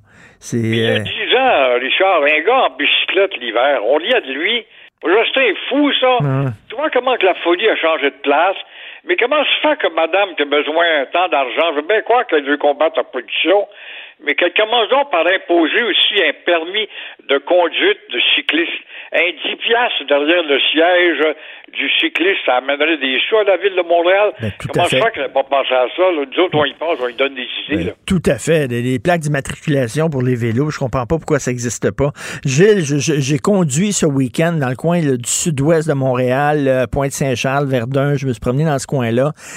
Ça va être lettre en vierge, le REM. C'est lettre. Des grosses affaires de béton puis tout ça. là. Moi, je ne peux pas comprendre. Il y a eu un texte dans Le Devoir récemment où quelqu'un disait c'est une laideur architecturale. Je comprends plus là, ça va être couvert de graffiti. Je ne peux pas croire qu'on est allé de l'avant avec ça. Oui, mais le ministère des Ponts va planter tellement d'arbres, ça va être verdoyant. Ben oui. Effectivement, quand tu vas près du pont euh, Victoria, là, Wellington et euh, la rue Mills, Ben oui, Bridge, euh, c'est pas très beau à voir comme décor. C'est un décor qui, qui va servir sûrement des scènes de films épeurants. Oui, mais on a mis ça, c'est- pauvre dans ce coin-là. Fait que, ah ouais, on n'aurait pas fait ça à Westmount. Et taboire, non. Ouais, Et Westmount. pourtant, dans le même quartier, on est en train de faire un Manhattan. Les édifices poussent comme des champignons dans le quartier Griffin, qu'on préfère appeler Griffintown. Euh, ça aussi, ça va dévisager, en tout cas, le paysage pour les gars qui sont achetés des condos avec une belle vue sur le bord du fleuve et avoir cette structure qui va passer à leurs pieds. Peut-être qu'ils vont trouver ça romantique. Et le gros, le gros terrain là, qui va de la du pont justement à Victoria, il y a des containers partout. Là. On voit, là, il y a des containers tout le long de la rue Wellington. Jusqu'à Verdun, c'est un gros terrain. Tout ça, ça va être un projet immobilier, ça va être des tours à condos. Euh, Ouais, bientôt. ça va être euh, la côte de la Floride. Tout à fait. Merci Jean beaucoup. Palmier. Merci beaucoup, Gilles. À demain, Gilles Proulx. À demain. Pour une écoute en tout temps, ce commentaire de Gilles Proux est maintenant disponible dans la section balado de l'application ou du site cube.radio. Cube Radio. Tout comme la série podcast de Gilles Proux, la radio, premier influenceur. Découvrez dans ce balado comment la radio a influencé le monde moderne tel qu'on le connaît d'hier à aujourd'hui. La chronique argent. Une vision des finances pas comme les autres. Yves, samedi soir, avec mon épouse et notre fils, on est allé à notre restaurant préféré. On est allé manger à notre restaurant préféré, puis on regardait le menu, puis on dit, tabarnouche, les prix ont donc augmenté. Puis il y a une bouteille de vin qu'on prend tout le temps, habituellement, là, un vin pas trop cher, mais qu'on aime bien, là. Puis là, il était comme euh, 25 pièces de plus, 20 pièces de plus. On dit, coudon, qu'est-ce qui s'est passé ici? Ben, il a dit, c'est comme ça, ça augmente partout. C'est pas évident. Euh, Mais, euh, mais Richard, tu sais, là, le journal a commencé une opération là, que ça s'appelle Ça coûte cher. Et Oui. on, tout le journal, là, pendant encore pour les prochaines, la prochaine année, on va vraiment écrire des textes qui touchent justement comment la vie est de plus en plus chère. Et donc, euh, je te rappellerai, hein, l'inflation, là, ça a été 5,1 euh, au Québec. Là. Puis ça, ça va représenter à peu près 2500 dollars de plus pour les gens euh, dans la- l'année qui s'en vient. Euh, le prix de l'alimentation, on le dit, là, elle va augmenter jusqu'à 7% donc 1000 dollars de plus par année pour les gens euh, de famille moyenne. Puis là, évidemment, les restaurants, là, la, la hausse qui était prévue là, déjà, là, c'est entre 6 et 8% l'année prochaine. Et là, on a un exemple ce matin dans le journal sur la plume de Nora La Montagne. Là. Sais, tous les restaurants vé- vé- euh, végétariens et végétaliens, là. moi, ma fille est, est végétarienne, là, puis je peux te dire que ça va coûter pas mal plus cher. Là. Il y a quelqu'un là, qui, lui, il tient euh, compte de tous les prix par gramme de 244 ingrédients qu'il y a dans la composition de ces, ces recettes. Puis là, il dit, je vois les prix, là. Puis écoute, ça n'a aucun bon sens. Il donnait l'exemple, par exemple, de la- du prix des noix qui a augmenté 15% en l'espace d'un an, le tofu de 6 Wow. Écoute, il prend, il prend des framboises congelées pour faire ses, ses repas. Là. Avant, ça coûtait 100 la caisse pour 5 kilos. Là. Ben, Mais avant, là, c'était 40 avant la pandémie. Écoute, c'est. Ça fait que là, le choix qu'ont les restaurateurs, c'est deux affaires. Soit tu augmentes les prix de ton menu, ou tu réduis les portions. Lui, le restaurant, il dit Moi, je ne vais pas augmenter, euh, dans le fond, euh, le prix, je vais diminuer les portions de, de 10 Donc, euh, les restaurateurs vont être pris devant des choix. Tu comprends-tu? Parce que si tu augmentes pas les prix, à un moment, les clients vont commencer à dire Ben écoute, Ben oui. comment ça peut-être un peu cher, va peut-être sauter une fois par mois, tu sais, aller au restaurant, etc. Et donc, c'est une belle conséquence là, de la hausse des prix des, des- des denrées là, sur euh, le- le- les menus des restaurateurs. Alors, un, un article à lire ce matin dans, dans le journal. Et je te rappellerai encore que les gens, là, si ils souhaitent nous aviser de ce qu'ils trouvent que ça coûte euh, cher, ils peuvent écrire à ça coûte cher québécoismedia.com. Puis actuellement, on prend tous les textes puis essayer de valider tout ça. Mais c'est, écoute, euh, ça, l'impact de ça, c'est qu'il va y avoir de- davantage de gens qui vont avoir besoin euh, d'aide pour, pour se nourrir. là. On le voit là, au cours des dernières années, il y a de plus en plus de gens qui font appel justement à, des organismes pour pouvoir nourrir leur famille. Mais là, ça, ça- ça- ça va être, il va en avoir encore plus. Ah oui, puis Les banques alimentaires. Le, le- le- Fra- euh, François Legault avec Éric Girard prévoit envoyer des chèques en début d'année à 3,4 millions de personnes pour euh, combler peut-être les, problèmes avec l'inflation alimentaire. Écoute, il y a il y a 3,3 millions de personnes qui gagneraient autour de 50 000 par année au Québec. Beaucoup de monde, ça. Fait que euh, toute la question de, l'alimentation, ça va être un enjeu l'année prochaine, je te le dis, Charles. Ben oui, tout à fait. Pas facile de garder en vie nos maisons patrimoniales. Et ça, c'est vraiment euh, fascinant. Euh, Tu sais que le Québec compte 594 immeubles patrimoniaux qui sont classés avec un statut euh, de, de patrimonial. Puis quand tu as ce statut-là, Richard, tu as une obligation là, de ne pas faire n'importe quoi avec cette maison-là. Tu peux pas commencer, tu sais, à, mettons que tu aurais un type de fenêtre, tu peux pas mettre de- des fenêtres en aluminium dans une maison patrimoniale. Donc, ils ont des obligations. Donc, en plus de ces obligations-là, imagine-toi, les compagnies d'assurance, là, chargent un prix de fou à ces gens-là. On a cette dame-là, Monique euh, Leclerc, à Carignan, qui est une municipalité à 30 minutes à peine de Montréal. là. Elle, là, depuis 50 ans, elle a une maison là, qui a été construite en 1785. Elle est belle en maudit, sa maison, à la photo. Elle est Là. vraiment belle. Quelle belle maison. Une fois, elle dit J'ai juste un rêve dans la vie, c'est d'être déclassé. Pourquoi? Parce qu'elle ne trouve pas, elle ne peut pas l'assurer. C'est ça. Le- ben, en fait, elle est assurée, c'est-à-dire que la- les prix augmentent. Écoute, en 2019-2020, sa police lui coûtait 3 000 par année. Puis en 2020 puis 2021, on lui a refusé souvent son renouvellement euh, si elle n'a fait aucune réclamation depuis 50 ans. Puis là, de pas d'assurance, ben là, tu n'as pas de prêt hypothécaire, etc.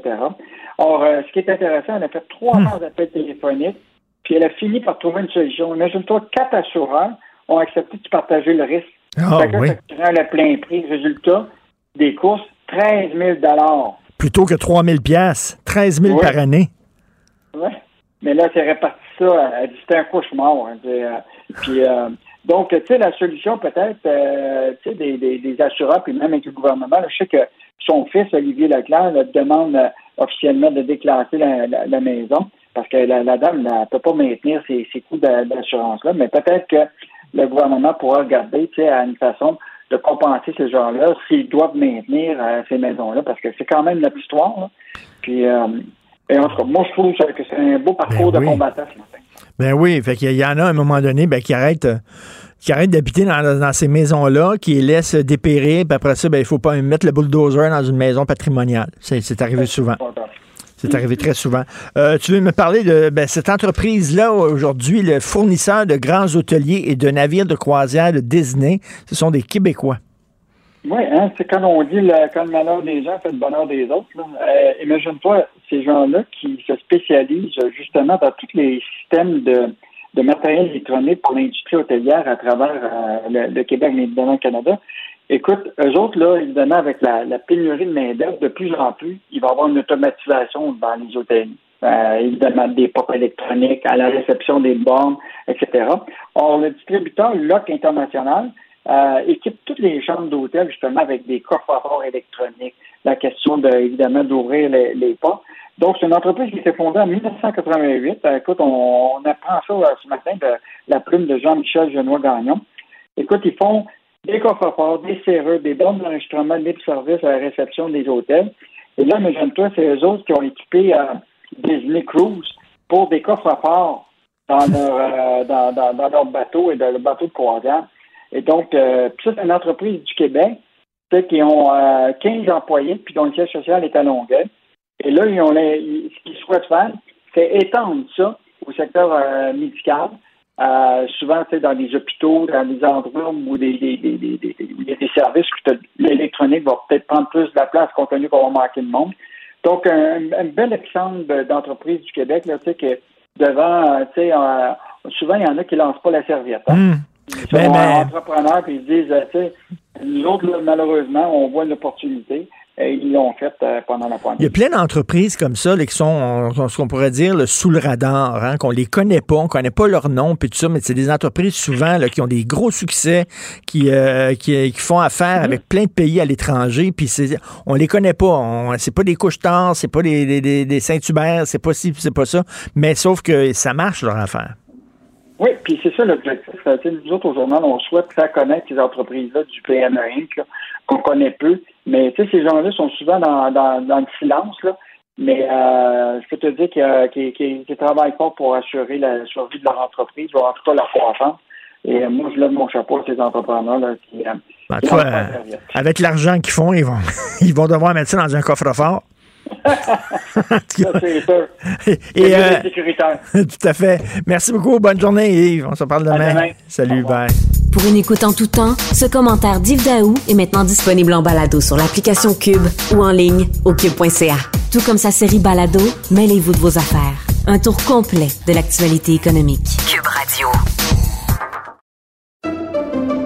Pendant que votre attention est centrée sur vos urgences du matin, vos réunions d'affaires du midi, votre retour à la maison ou votre emploi du soir, celle de Desjardins Entreprises est centrée sur plus de 400 000 entreprises à toute heure du jour. Grâce à notre connaissance des secteurs d'activité et à notre accompagnement spécialisé, nous aidons les entrepreneurs à relever chaque défi pour qu'ils puissent rester centrés sur ce qui compte, le développement de leur entreprise. Richard Martineau. Les commentaires haineux freinent certains animateurs.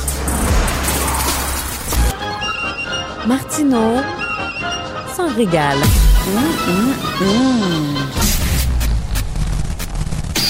Alors, si on en croit tous les journaux canadiens anglais, euh, la loi 21 est la preuve, euh, la preuve que le Québec et les Québécois sont racistes, intolérants, fermés à la différence. Nous allons en parler avec Frédéric Bastien, professeur, historien, ex-candidat à la chefferie du PQ. Bonjour, Frédéric. Oui, bonjour, M. Martineau. Alors, euh, ben, le Québec bashing se porte très bien. Oui, en effet, écoutez, euh, c'est vraiment une industrie nationale dans le, Cana dans le Canada anglais, donc c'est vraiment un, un des, moi je dirais même un des fondements du, du Canada anglais, c'est qu'il y a une espèce de, de, comment je dirais, il y a une espèce de fil conducteur de Vancouver jusqu'à jusqu'à Terre-Neuve, Saint-Jean-Terre-Neuve, où euh, quand le Québec affirme euh, un choix, fait un choix collectif différent de ce qui est prévaut dans le reste du Canada, ben euh, il y a un mouvement là, de, il y a un ressac là, qui manifeste contre nous. Moi, la question que je me pose, c'est les commentaires, les éditoriaux, les chroniques qu'on peut lire dans le Globe and Mail, la National Post, entre autres. Est-ce que, jusqu'à quel point ça reflète le sentiment des Canadiens? Parce que je parlais de ça euh, il y a quelques jours avec Jean-François Lisée, puis il me disait, euh, il y a beaucoup de Canadiens qui envient notre loi 21. Il dit, selon un sondage, même récent, il y aurait 30% de Canadiens qui aimeraient avoir une loi comme la loi 21 dans leur province. Oui, alors moi je pense que ce qui euh, bon, les- ce genre de nuance-là a tendance peut-être à se perdre dans les euh, dans le débat là, qui souvent on, euh, un peu peut-être un peu simplifié, mais donc il y a une majorité de Québécois au- qui sont pour la loi 21, c'est très clair, particulièrement chez les francophones. Et il y a une majorité de Canadiens anglais qui est contre. Mais Alors évidemment, ça ne veut pas dire que tout le monde au Québec est pour la loi 21. On sait tous que c'est pas le cas. Et ça ne veut pas dire non plus que tout le monde au Canada anglais est contre la loi 21. Mais ce qui, euh, ce qui différencie le Canada anglais du Québec, c'est qu'au Québec, ceux qui sont contre la loi 21, la minorité qui est contre la loi 21, elle a voix au chapitre. Et donc, euh, il y a des, euh, elle peut s'exprimer dans les médias, il y a des partis politiques qui la représentent, etc. Tandis que si vous êtes un anti-loi 21, euh, pardon, un pro-loi 21, dis-je bien, en Alberta ou pire, à, à Toronto, à Toronto, vous n'aurez jamais l'occasion de vous exprimer en disant que vous êtes pour la loi 21. Vous allez vous faire, vous allez vous faire vraiment montrer du doigt. Ça va être, ça va être- vous allez être victime d'opprobre social. Et il n'y a évidemment aucun média qui va vous défendre, euh, qui va porter ce point de vue-là, qui va. euh, alors, mais vous avez raison de dire que oui, dans le Canada anglais, il y a des gens qui sont favorables à la loi 21, mais ils n'ont absolument aucune tribune, aucun journal, aucun média pour euh, s'exprimer, et c'est à peine s'ils osent s'exprimer sur les réseaux sociaux. Euh, Il y a des gens qui en font une question de droite et de gauche. Est-ce qu'on peut dire ça? Euh, la droite est comme pour des lois comme la loi 21, la gauche est contre les lois comme la loi 21. Est-ce que c'est aussi simpliste que ça? Mais alors, quand vous dites des gens, vous voulez dire, euh, vous avez des chroniqueurs, des... euh, Ouais, ben j'entends souvent ça autour de moi. C'est plus des gens de droite qui sont pour la loi 21. Les gens de gauche sont contre, euh, comme euh, le NPD est contre, Québec solidaire est contre, euh, la CAQ est pour, puis la CAQ est un petit peu plus à droite. Euh, Est-ce que moi- cette lecture-là... moi, je pense que c'est, euh, comment je dirais, c'est la gauche multiculturaliste, euh, la gauche euh, woke, c'est une, une fraction de la gauche qui est contre la loi 21.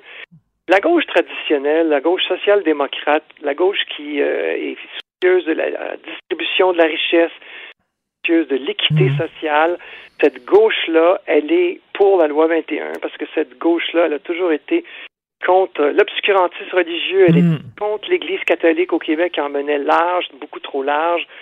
Et donc, euh, non, c'est faux. Mais je dirais qu'encore là, la différence, c'est qu'au sein de la gauche, ceux qui ont le plus de visibilité, c'est la, la faction de la gauche qui est contre la loi 21, donc la gauche culturelle, tandis que la gauche traditionnelle, elle est, euh, elle est pour la loi 21, elle est pour euh, la loi, euh, elle est pour la loi 21, pour la laïcité.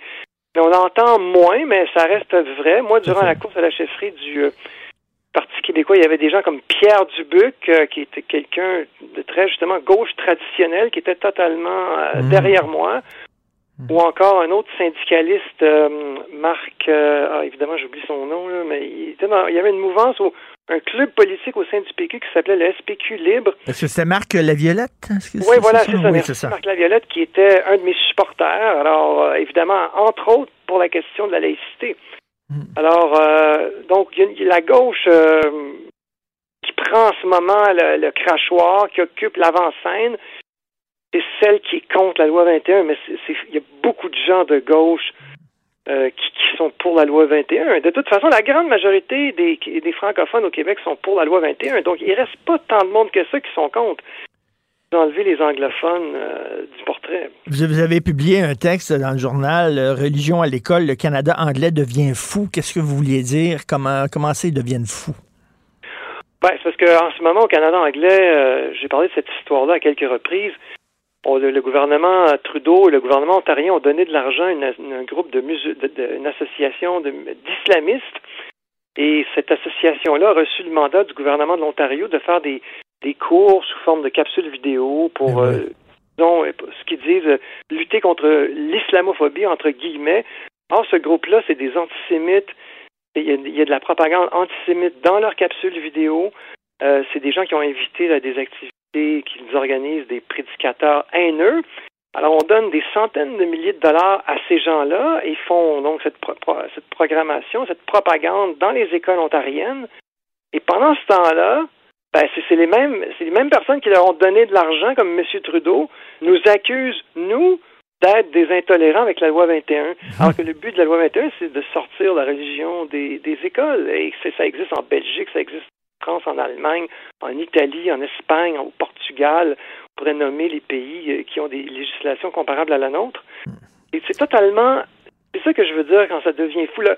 On dirait que le multiculturalisme leur a dévoré le sens moral. Ils sont plus capables de voir le bien du mal, euh, ce qui est acceptable de ce qui ne l'est pas. Ils ont versé dans le relativisme moral. C'est c'est- une catastrophe. Et un, un des, un des problèmes avec le multiculturalisme, c'est que les citoyens ne sont plus des citoyens, c'est-à-dire ils sont des membres de groupes ethniques, ethnoculturels. Et là, on dit, ben là, si on veut s'adresser à tel groupe ethnoculturel, qui va parler? Euh, on, on- on choisit une association en disant, ben ça va être cette association-là qui va représenter, par exemple, les musulmans, qui va représenter, bon, puis ben on fouille pas ben ben, puis on donne on donne le, le- le- le- le- le bon Dieu sans confession euh, à, à ces associations-là en disant ben les autres vont parler au nom des musulmans, puis quand on fouille un peu, ben, on se rend compte que c'est des associations qui sont radicales. Ben, Monsieur Marceau n'avait même pas besoin de fouiller. C'est Ben oui. l'association des musulmans canadiens se sont fait pincer par la GRC il y a environ de cela une dizaine d'années parce qu'ils a financé une organisation terroriste. Ils ont été pris la main dans le sac. Ça, je veux dire, c'était archi connu là. J'avais pas besoin de faire une, re- une recherche Google de 30 secondes là. qu'un enfant de 8 ans aurait été capable de faire, aurait tout de suite euh, montré. Alors imaginez Trudeau et le gouvernement ontarien qui prennent ce genre de décision. Je veux dire, c'est c'est de l'aveuglement idéologique, là, vraiment de l'aveuglement idéologique que de faire cela au détriment de tout sens comme de tout bon sens. Euh, euh, et de tout, sens de la morale. Et c'est ce qui est dommage. Je parlais à Nadia Mabrouk un peu plus tôt. Elle dit il y en a plein de musulmans et de musulmanes qui appuient euh, la loi 21. D'ailleurs, c'est des gens qui ont quitté euh, leur pays d'origine, que ce soit l'Iran, le Maroc, l'Algérie, qui viennent ici, puis justement, ils veulent être protégés du, radicalisme religieux. Et ils sont contents d'avoir une loi comme la loi 21. Mais ces gens-là, on ne les voit pas. Chaque fois qu'on parle mettons, ah, euh, les, musulmanes s'expriment, ça va toujours être des musulmanes voilées, comme si toutes les musulmanes étaient voilées. Elle dit, malheureusement, nous, on est invisibles, on n'a pas de voile, on se fond dans la population, fait qu'on devient invisible, on ne nous écoute pas. Oui, absolument. Moi, je pense qu'il y a un billet. Euh, moi, je pense qu'il y a deux choses qui, qui jouent ici. D'abord, il y a un billet de certains médias, comme évidemment Radio-Canada, là, euh, pour pas les nommer, pour euh, évidemment focaliser beaucoup plus, euh, peut-être pas exclusivement, mais focaliser beaucoup plus sur euh, ceux qui s'opposent à la loi 21, celles qui sont voilées, etc. Et focaliser beaucoup moins, donner moins d'espace médiatique aux musulmanes qui refusent le voile. Et moi, je suis convaincu aussi qu'il y en a beaucoup qui n'osent pas parler, qui ont peur de parler et qui, qui ont peur d'être l'opprobre de leur communauté ou de hmm. subir des pressions ou de donc, euh, ils préfèrent euh, tout simplement ne rien dire et, euh, disons, faire leur petit bonhomme de chemin, ne pas se mêler du débat. Ils n'en pensent pas moins, mais ils n'osent pas. Pas prendre la parole parce qu'il peut, peut, y avoir des conséquences et donc ils se, se c'était un effet serré, si je puis dire. mais mais ces, deux, ces deux conceptions du vivre ensemble qui s'affrontent, là, et euh, moi, j'ai tendance à penser que ces deux conceptions sont totalement irréconciliables. Il n'y a pas de compromis là, entre la vision du Québec, qui est plus ce qu'on appelle l'interculturalisme, et la vision multiculturaliste. Euh, ces visions-là, c'est un clash, hein, pour reprendre l'expression de Paul Larocque, métal contre métal, comme on dit, et on voit pas où il peut avoir un compromis premier entre ces deux visions-là? Ben non, en effet, on est au cœur de la problématique. Ben qu'est-ce que qu'est-ce qu'est le Canada? Au Québec, on a une vision beaucoup plus républicaine, laïque. On n'a pas du tout le même rapport à la religion. On considère les religions comme des idéologies qu'on peut critiquer euh, autant qu'on veut. Une conception très française et, euh, je dirais, Europe continentale de la religion. Tandis que les, anglo-saxons, eux, n'ont jamais séparé autant l'Église de, de l'État, pas particulièrement dans l'Empire britannique, puisque la reine est aussi la chef de l'Église anglicane et euh, un catholique ne peut pas devenir le souverain. il n'y aura jamais un catholique euh, roi du Canada ou reine du Canada. Il, y a, une espèce d'équivoque dans le, le, sécularisme anglo-saxon qui n'est pas la même chose que la laïcité. Euh, dans la laïcité, il s'agit de protéger la liberté de conscience des individus, il s'agit de protéger l'État de l'influence du religieux. C'est un concept beaucoup plus large euh, qui, qui, euh, qui, qui, est celui de la laïcité. D'ailleurs, de façon très, très significative, le mot laïcité n'existe pas en anglais.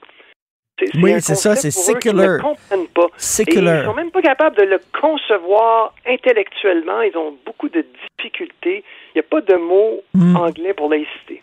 C'est euh, effectivement, puis quand on essaie d'expliquer la laïcité, euh, ils vont nous dire, par exemple, oui, mais là, vous avez des rues là, qui s'appellent euh, Saint-Hubert, Saint-Alexandre, Saint-Mathieu. Mais oui, ça n'a rien à voir, là.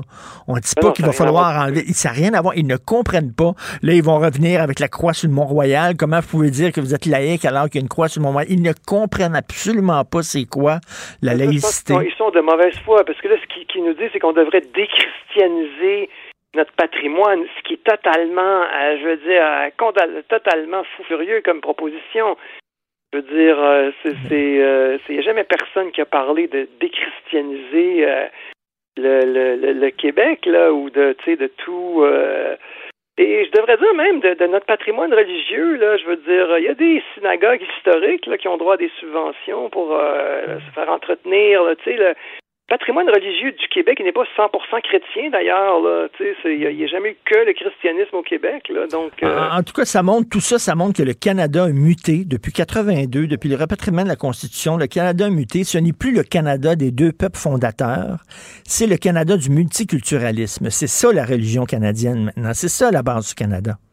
Absolument. C'est rendu une religion d'État c'est la raison pour laquelle elle a autant d'influence et qu'il y a autant de gens qui ont qui, vont monter au créneau pour nous attaquer. C'est la logique même du régime de 82. Vous avez complètement raison. Mm, tout à fait. Merci beaucoup, Frédéric Bastien. On continue, euh, bien sûr, à vous lire dans le Journal de Montréal, entre autres, et sur votre page Facebook. Merci. Bonne journée. Pendant que votre attention est centrée sur cette voix qui vous parle ici, ou encore là, tout près ici, très loin là-bas, Celle de Desjardins Entreprises est centrée sur plus de 400 000 entreprises partout autour de vous. Depuis plus de 120 ans, nos équipes dédiées accompagnent les entrepreneurs d'ici à chaque étape pour qu'ils puissent rester centrés sur ce qui compte, la croissance de leur entreprise. Martino. Le préféré du règne animal. Bonjour les petits lapins petit lapin, petit lapin. Euh, je sais pas si vous avez lu cette nouvelle. La productrice de James Bond, Madame Broccoli, pas Annie Broccoli, là, mais c'est euh, la fille de, de Albert E. Broccoli, qui était producteur légendaire des James Bond. Lui, il est décédé. C'est sa fille qui a pris le flambeau. Et elle a annoncé que le prochain James Bond euh, sera peut-être non binaire. Et euh, là, euh, je pense, je pense que dans toutes les séries, maintenant, tu as un personnage qui est non-binaire ou transgenre. Mais vraiment, y en a-tu tant que ça dans la société? Il y en a-tu tant que ça? C'est comme la mode au bout. Moi, j'ai rien contre si t'es non-binaire, c'est tes affaires, c'est correct. Là. Je veux dire que il y en a beaucoup maintenant. Dans, tu peux pas avoir une série ou un film sans qu'il y ait un personnage non-binaire. Puis je me dis, y en a-tu tant que ça? Dans la société? Euh, et euh, c'est drôle parce que ça me fait penser à Dave Chappelle. Dave Chappelle, cet humoriste noir américain, et dans son dernier spectacle qui a causé une controverse parce qu'on dit qu'il est, transphobe. Absolument pas du tout. N'importe qui qui a vu son, spectacle euh, sait qu'il n'est pas transphobe. Mais à un moment donné, il dit en riant, en parlant des trans et des non-binaires, des queers et tout ça, il dit Tabarnouche, comment vous avez fait? Comment vous avez fait? Nous autres, les Noirs, ça a pris 100 ans de militantisme intensif pour finalement se voir davantage sur les écrans, voir euh, davantage de noirs à la télévision, pour au cinéma. Dit, ça commence, là. Puis ça a pris du temps à Vous autres, ça a pris comme quoi? Un an? Un an. On parlait pas des queers, on parlait pas des non-binaires, des transgenres. Puis là, soudainement, pouf, vous êtes partout. Il dit, Christy, comment vous avez fait? Il dit, la preuve que c'est difficile d'être noir, parce qu'il dit, tu peux être un blanc, non-binaire, transgenre, et soudainement, tu as plus de visibilité qu'un noir straight hétéro. Il dit, nous autres, c'est très drôle, mais c'est très vrai aussi. Là. Ça s'est fait extrêmement rapidement, euh, tout ça. Et maintenant, pouf, du jour au lendemain, même James Bond, le prochain James Bond sera non-binaire. Euh, et on se pose la question, on dit il faut que le cinéma représente la réalité. Oui, je veux bien, effectivement, mais je pense qu'il y a davantage de nains dans la société que de non-binaires, non? Maintenant, mais si j'étais une petite personne ou un handicapé, je dirais, ben, qu'en est-il de ma représentativité à moi? Comment ça se fait? Je me vois pas sur l'écran, puis eux autres, ils ont comme passé devant nous autres, alors qu'ils sont encore plus minoritaires, qui sont moins présents dans la société, et soudainement, ils se retrouvent super présents euh, dans l'audiovisuel, au cinéma ou à télévision. Donc, euh, c'est des bonnes questions. Mais bref, ça a l'air qu'on va se retrouver avec un James Bond non binaire. Et là, on va rejoindre Denise Bombardier, chroniqueuse du Journal de Montréal, Journal de Québec. Bonjour, Denise. Est-ce que Denise est là? On a la difficulté à contacter Denise. Donc, euh, elle revient sur sa chronique d'aujourd'hui, Noël sans vaccin. Et euh, je me suis reconnu dans la chronique de Denise parce qu'elle dit qu'elle a entendu à la radio une psychologue qui disait qu'il fallait avoir de la compassion envers les antivax. On entend ça souvent. Il faut se montrer euh, généreux ouvert, ne pas les juger et tout ça. Et elle, Denise, a écrit, a dit, je m'excuse, mais là, là, ça fait deux ans qu'on est dans cette pandémie-là, qu'il y a des gens qui sont encore anti-vaccins, j'ai énormément de difficultés à avoir de la compassion envers ces gens-là, de la tolérance. Dit, euh, puis c'est vrai, moi je me fais dire, oui, mais vous les jugez, vous êtes dur, vous les appelez les coucous, puis tout ça. Je m'excuse, mais si en 2021, puis surtout si tu travailles dans le milieu de la santé et que tu refuses obstinément d'être vacciné, euh, c'est parce que tu es craqué tu veux rien savoir. Je dis pas que c'est tous des complotistes. Là. Il y a peut-être des gens là-dedans, effectivement, que, qui ont des conditions médicales, puis ça, tout le monde peut le comprendre. Mais c'est que tu vraiment bouché, là. Puis tu te fous totalement de tout le monde. Et si tu te fous de tout le monde, pourquoi moi je devrais faire preuve de compassion et d'ouverture et de tolérance? Et puis moi, je, si, si j'avais un gros party de famille chez moi et que mon cousin Régent qui n'est pas vacciné voulait venir, ben, j'aurais aucun Christy de problème à dire ben, tu viens pas. Tu viens pas. Pas parce que j'ai peur de me ramasser à l'hôpital, je suis double vacciné. J'ai aucun problème, mais sauf que je vais devenir un agent transmetteur. C'est ça que les gens ne comprennent pas, c'est que même si tu es vacciné, OK, tu es protégé. Oui, c'est vrai que tu es protégé. Euh, tes chances d'aller à l'hôpital sont beaucoup sont, sont moindres. Euh, tu vas peut-être avoir des symptômes, mais ça va être des symptômes beaucoup moins forts parce que tu es vacciné, sauf que tu vas l'avoir. Hein? Ça t'empêche pas d'avoir le virus quand tu es vacciné. Ça t'empêche d'avoir de, des, des, symptômes trop gros, mais tu vas être un agent de transmission. Et là, l'idée derrière, l'idée dans le combat contre le virus, c'est pas de le transmettre, c'est justement de limiter la transmission. Bref, je dirais à mon régent, ah, regarde, je veux rien savoir, je te traite comme si tu avais la grippe ou si tu avais la gastro, reste chez toi et j'ai aucun problème avec ça. Je sais pas pourquoi c'est les, les, vaccinés qu'on juge euh, intolérants alors que les gens qui sont vraiment intolérants, qui veulent rien savoir des autres, ce sont les non-vaccinés. Vous écoutez Martino. Tout ce que vous venez d'entendre est déjà disponible en balado sur l'application ou en ligne au cube.radio. Alors, nous parlons maintenant d'alcool au volant. Euh, super dossier ce week-end dans le Journal de Montréal, Journal de Québec, sur les ravages de l'alcool au volant. Chaque année, 10 000 Québécois se font encore arrêter avec des facultés affaiblies. Euh, malgré toutes les campagnes de sensibilisation, euh, il y a encore plein de problèmes, il y a encore plein de décès qui sont causés à cause de ça. Nous allons parler avec Kim Miller, qui est présidente directrice générale de Projet Point Final. Bonjour, Mme Miller. Bonjour, ça va? Oui, très bien. C'est quoi Projet Point Final? Projet Point Final, c'est un programme éducatif pour euh, éliminer la possibilité d'une récidive. On a deux programmes, un programme de récidiviste, c'est un euh, c'est offert comme échange sur l'incarcération. Puis on a aussi un programme de, de premier offendeur pour essayer à une première offense d'éviter la possibilité d'une récidive par une sensibilisation quand même assez profonde.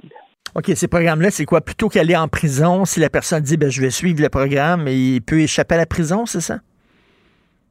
Exactement. Puis je veux juste mettre les choses au clair. Là, faut, faut l'admissibilité de la cour. C'est les procureurs de la couronne qui choisissent les clients, qui admet le client. Fait que c'est vraiment un privilège pour une personne de, de, de faire notre programme. Puis nous, nos critères assez profonds, c'est que euh, on ne peut pas avoir blessé ni tué personne pour être admis au programme. Ça, c'est essentiel. Là. Est-ce que, est-ce que selon vous, selon vous, euh, est-ce qu'on en fait suffisamment dans notre société pour lutter contre euh, l'alcool au volant? Parce qu'à un moment donné aussi, c'est de la responsabilité de chacun. Là. Oui, écoutez, il, y a tellement, tu sais, si c'est pas les victimes, à chaque fois qu'il y a une nouvelle victime, euh, l'entourage des victimes sont sur les médias, puis leur mot, c'est si la vie, tu sais, si avoir perdu un être cher, c'est pour, pour sensibiliser quelqu'un d'autre, euh, ben, vous comprenez, euh, il, y a tellement de sensibilisation. Par contre, je pense où, ce qu'on a le, manque, tu sais, si je vous pose la question, ça prend combien de consommation pour atteindre 80 mg? Mm. Tout le monde va me répondre la même, la, la même réponse, tu sais, une ou deux. Il y en a des plus confiants qui vont me dire peut-être trois, mais si je pose la question, tout le monde dit une ou deux. On, la sait, la réponse, mais on ne vit pas la réponse. On parle toujours de limite légale, mais on parle pas de. Moi, je me permets une consommation standard, numéro un. Tu sais, c'est pas la grosse bouteille. C'est une consommation standard quand j'ai mes clés, puis j'en prends pas plus. Parce que je perds pas le compte. Une, c'est une. C'est ça, quand, quand, quand on va, mettons, dans un party de bureau, puis je le sais là, que finalement, là, je vais prendre plus qu'une consommation ou deux consommations. Tu prends le taxi, maudit. Oui. Euh, il me semble qu'il n'y a, pas de problème. là. Tu prends le taxi, tu n'as pas besoin de hypothéquer ta maison là, pour prendre un taxi. là. Je veux dire, il y en a plein de services de toute façon de raccompagnement. Il n'y a aucune excuse de conduire en état d'ébriété. Mais un des problèmes, Mme Miller, puis je, lisais le monsieur euh, de, de Connaître, là, de Éducalcool, je crois, non, mais Hubert Sassi d'Éducalcool, qui disait que euh, au cours de l'an dernier, il y a 75% de Québécois qui n'ont pas vu de barrage routier. Puis moi, je vais vous dire, je conduis beaucoup. La dernière fois que j'ai vu un barrage routier, pff, je me souviens même plus. Je me souviens même plus. Ça fait plusieurs années de ça. On dirait qu'il n'y en a pas énormément. De ça, je suis d'accord avec vous. On les voit peut-être à Noël. Je sais qu'il y a une Ben grosse campagne là, euh, à à l'instant, mais les gens, euh, tu sais, notre nos années, tu sais, la Saint-Jean, euh, Saint-Patrick, c'est nos journées euh, où ce qu'on sait qu'on va avoir des clients. là. Deux, trois mois plus tard, on sait qu'on va avoir une, une hausse des clients. À chaque fois qu'il y, a- qu'il y a quelque chose pour célébrer, puis il y a toujours quelque chose à célébrer. Il y a des naissances, il y a des mariages. sais, des barrages, ça devrait être à 10 heures le matin, ça devrait être à 2 heures l'après-midi, Ben oui. comme à 3, à 3 heures du matin, puis en tout temps, comme des surprises. Ben oui, tout à fait. là, comme, comme des surprises, comme vous dites, comme des mauvaises surprises. Et puis, euh, je trouve qu'il en manque, il en manque énormément parce qu'il y, a- il y a deux sortes de, de- de gens dans, dans notre société. Il y, a, il y a les gens qui arrêtent au stop parce que c'est la chose à faire. Puis il y a des gens qui arrêtent au stop parce qu'ils ont peur de la police puis ils ont peur de recevoir un ticket. Ben, ces gens-là, justement, ils vont changer leur habitude quand ils vont se faire pincer. À un moment donné, ou s'ils ont peur de se faire pincer. Sinon, ils changeront pas leurs habitudes. Ils changeront pas leurs habitudes. Puis, puis les barrages routiers, ce qu'on les voit, c'est à la sortie des ponts souvent. là. Mais il y a des gens qui se promènent, là, qui ne prennent pas de pont, là, qui se promènent à Montréal, qui partent de chez eux, qui vont dans un bar, puis qui reviennent, euh, puis qui ont pas, ils prennent euh, pas de pont, ils vont pas à Laval, ils vont pas à Brassard, euh, puis eux autres se font pas pincer dans dans un barrage routier. Oui. Oui, il n'y a pas assez de barrages. Il n'y a pas assez. Ça, c'est. Ça, c'est vrai. Quand il. Est-ce qu'on on donne moins de contraventions aussi pour l'alcool au volant? Qu'est-ce que vous voulez dire? Euh, est-ce que est-ce qu'on on est un peu plus euh, relax sur les contraventions? Est-ce qu'on on en donne euh, on en donne beaucoup, on en donne moins? Euh, je, je sais pas, j'ai pas vraiment les chiffres devant moi. Mais, mais comment expliquer que quelqu'un est un récidiviste, Madame Miller? Comment expliquer que quelqu'un qui s'est fait pincer une fois va recommencer? Puis il y en a souvent qu'on voit dans les médias, ça fait une fois, deux fois, trois fois, quatre fois qu'ils se font pincer en pétant la bellonne. Ben là, on parle de, la problématique de base, c'est pas le char, c'est c'est la consommation. Ça, je pense qu'on n'en parle pas assez, là, le, c'est la consommation, la façon que je consomme, peut-être une, une ben, numéro un, une tolérance à l'alcool. Sais, quand j'en prends, euh, je, je suis tolérant à l'alcool. Tout le monde, sais, quand je pose la question, est-ce que tu te pensais correct pour conduire, euh, quand tu as pogné tes clés pour partir, tout le monde me dit, bah oui, euh, Ben c'est oui. pas loin, euh, je peux me rendre. Fait que c'est la confiance qui vient avec la consommation aussi. Tu sais, à deux, trois verres plus tard, euh, je me sens assez confiant pour aller danser, pour jaser, pour parler. C'est ça que ça l'amène, la- l'alcool. Ça l'amène une confiance. Puis, puis on prend la décision qu'on n'est pas bien correct pour conduire par après. Le plan, c'était de prendre un taxi, mais à la fin, je me dis, bon, c'est correct, je peux me rendre. Fait que ça aussi, c'est c'est- c'est le problème. Oui, oui, déjà après trois verres, ton jugement est un peu altéré, puis tu penses que tu es correct. Ben oui. Puis on dit toujours, c'est les autres. Les autres font, faut qu'ils fassent attention, mais moi, je suis capable d'en prendre. Moi, je suis résistant à l'alcool. Exact. Oui, puis, on- puis c'est ce que votre programme, vous essayez justement de leur faire rendre compte de, de, de ça, que c'est complètement faux. Leur jugement est altéré. Oui. Puis c'est jumelé avec, euh, tu sais, les, les participants font aussi des, des rencontres exigées, soit aux alcooliques anonymes, ou narcotiques anonymes, ou cocaïne anonyme, peu importe c'est quoi la dépendance, pour aussi emmener l'autre volet, tu sais, les exposer à des gens qui ont du vécu, qui ont de la sobriété. Euh, puis à force, nos programmes, là, c'est pas, c'est pas court, là, c'est minimum quatre mois de participation assidue une fois par semaine ici, avec euh, des rencontres dans, le- dans le mouvement des alcooliques anonymes. Fait que aller jusqu'à 12 mois. Quand on parle de quelqu'un rendu à sa quatrième offense, il passe un an ici, à chaque semaine. À chaque semaine, pas un an. Fait que c'est c'est pas juste donné. Tu sais, on parle d'un échange pour l'incarcération, une deuxième offense, même 30 jours en dedans, mais ça, ça, ça emmène un programme de six mois ici. Fait que c'est pas juste donné, ce programme-là non plus. C'est Et- exigeant. Et la fameuse machine, le, tube là, dans, dans- dans l'automobile dans lequel on souffle pour que le, le moteur parte, est-ce que euh, démarre, est-ce qu'on devrait installer ça dans toutes les automobiles? Ben, éventuellement, c'est, je pense que c'est ça. C'est là qu'on s'en va dans notre société, c'est de les avoir dans tous les dans tous les véhicules. Euh, mais ça t'empêche pas de ça m'empêche pas de fumer un petit joint puis euh, prendre mon char, faire une petite ligne de coke, prendre mon char, prendre du GHB, prendre mon char. Ouais, ça élimine l'alcool. Ça règle le problème d'alcool. C'est vrai. Puis même, même le problème d'alcool, je peux demander à mon ami qui lui a pas bu de souffler dans, dans, le truc. Si ton ami sub assis à côté de toi, lorsque toi t'as consommé, il est d'accord pour souffler dans ta Ben oui. machine, peut-être que oui, effectivement. Alors que euh, ben, si tu as un ami sub à côté de toi, c'est peut-être lui qui devrait prendre le volant Ouais, plutôt que, rien de souffler dans la machine. Là. Mais c'est vraiment, c'est vraiment un problème. Puis je, je le dis, là, on a été au Québec, on a été, euh, euh, on, a été responsable pour la, la, la, la COVID. Les gens se sont fait vacciner en masse. On a un des endroits les plus vaccinés au monde. Les gens ont répondu à l'appel du gouvernement. Ben, si on est capable d'agir de façon responsable face au, au- au virus, on est capable d'agir de façon responsable face à l'alcool. J'espère, en tout cas. J'espère, moi aussi. Voilà, il n'y a aucune excuse de conduire sous euh, en 2021. Merci beaucoup, Mme Kim Miller, présidente directrice générale de Projet Point Final. Merci. Pendant que votre attention est centrée sur cette voix qui vous parle ici, ou encore là, tout près ici, très loin là-bas,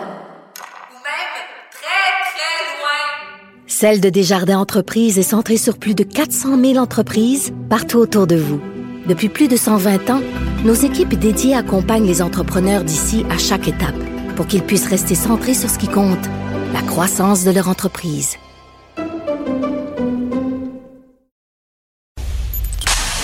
Confrontant, dérangeant, divertissant. Richard Martineau, il brave l'opinion publique depuis plus de trois décennies. Alors, je suis fasciné, moi, par les chasseurs de tornades. hein.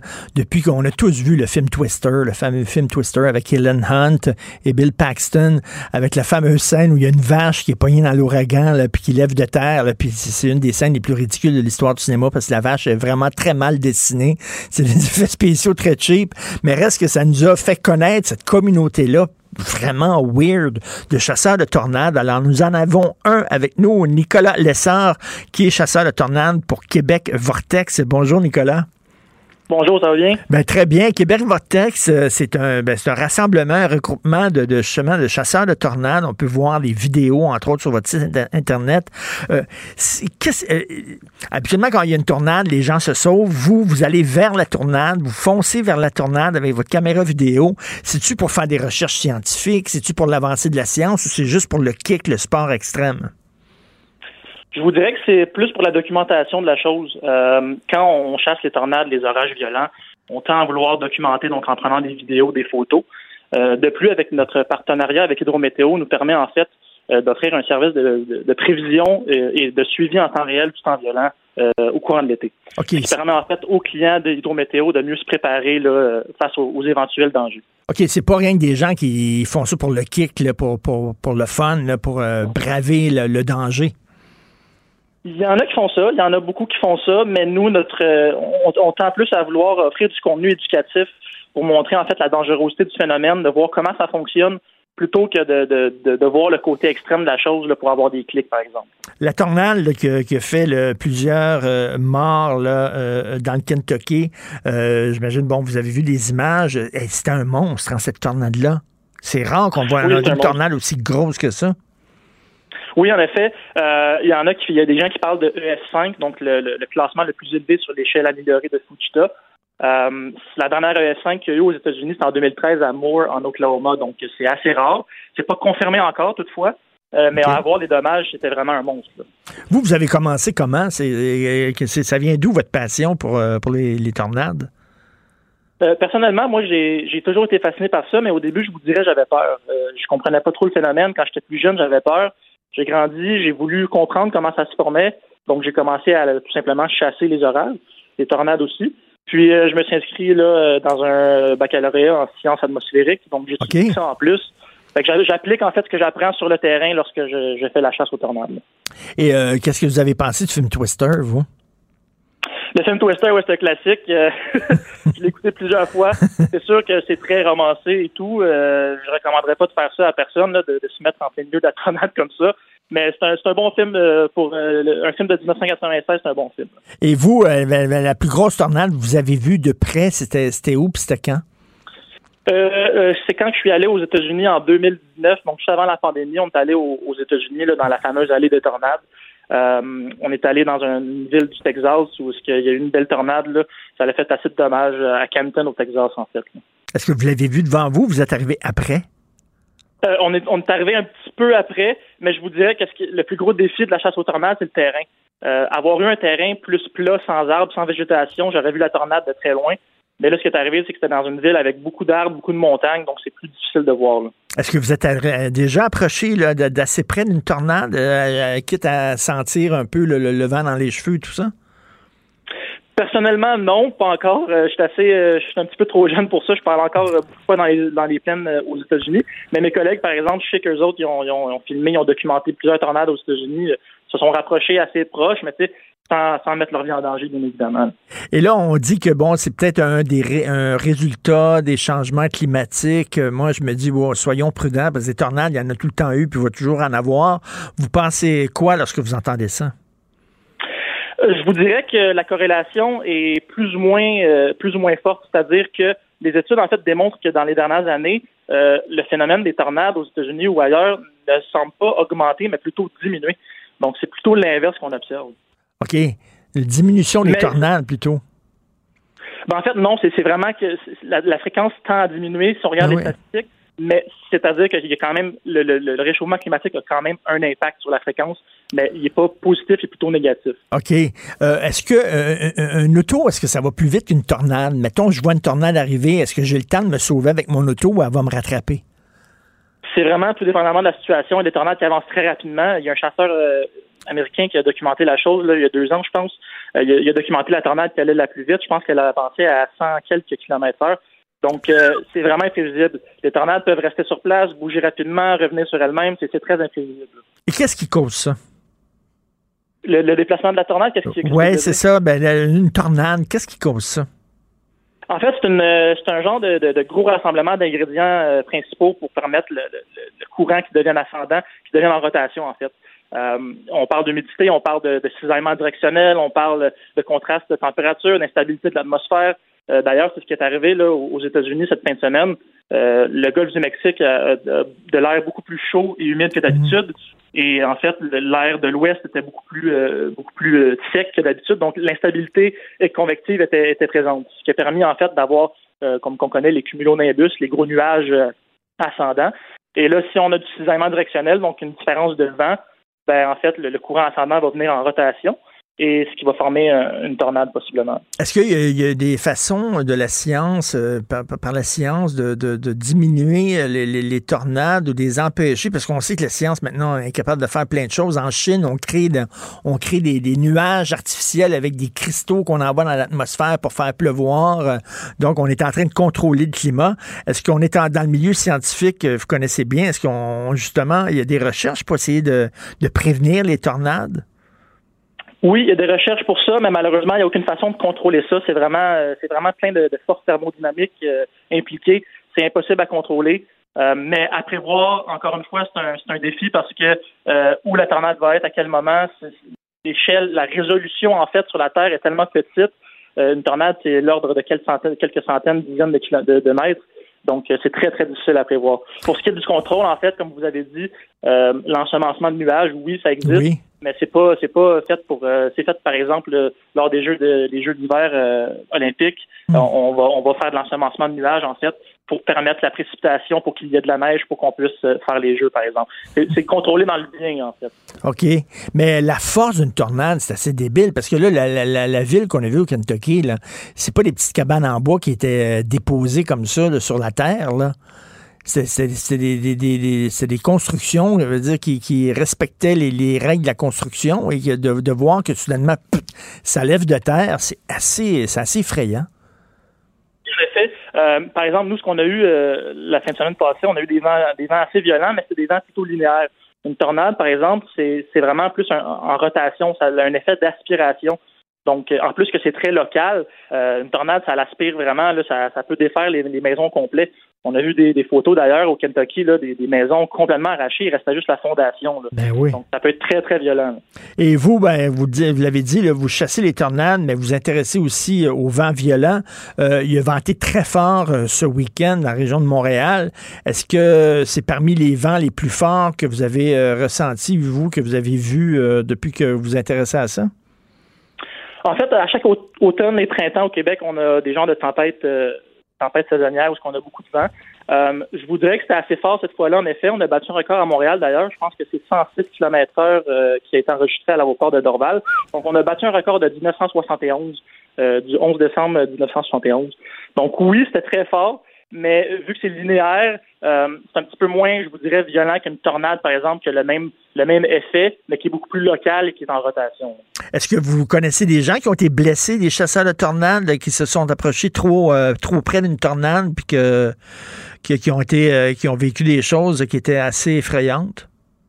Oui, tout à fait. Justement, lors- de la dernière tornade, en fait, là, à El Reno, en, en Oklahoma, euh, en 2013 aussi, si je ne me trompe pas, le 31 mai, il y a trois chasseurs réputés, des, des chasseurs vétérans, on pourrait dire, là, qui connaissaient le phénomène comme le fond de leur poche, et que malheureusement, leur véhicule a été emporté par la tornade par une erreur de logistique, puis ils ont perdu la vie euh, dans le, dans le phénomène. Là. Ah ouais, les trois? Ouais. Donc, Ouais, euh, il faut pas s'improviser chasseur de tornades. Euh, tu sais, comme on dit souvent, là, faites pas ça à la maison, nous sommes des professionnels. Non, exactement. Vraiment, il faut faire attention. Au Québec on tend un peu à négliger ça. La tornade de Mascouche nous a prouvé, euh, nous a prouvé ça cet été. Euh, les gens, ils veulent filmer, oui, c'est bien, mais il faut faire vraiment attention. Euh, le phénomène de tornade, c'est un phénomène imprévisible, très dangereux. Il faut pas prendre ça à la légère, même au Québec. là. Ah, donc, euh, votre groupe s'appelle euh, Québec Vortex. Vous avez un site Internet et on peut, entre autres, voir des vidéos, justement, de tornades. Euh, puis, cela, dit, c'est des tragédies. Là, il y a eu des morts. là. il y a eu quoi, 94 morts aux États-Unis. Euh, donc, il faut pas prendre ça à la légère. Merci beaucoup, Nicolas Lessard. Merci. Merci à vous. Bonjour. C'est tout le temps qu'il nous reste. Merci à la fabuleuse équipe de recherche. Merci beaucoup, Maude Boutet, Florence Lamoureux, euh, Jean-François Roy à la régie et à la réalisation. Il y a Benoît qui vient prendre la relève. Il y a notre rencontre à midi. Nous, on se reparle demain, 8 heures. Passez une excellente journée. Cube Radio.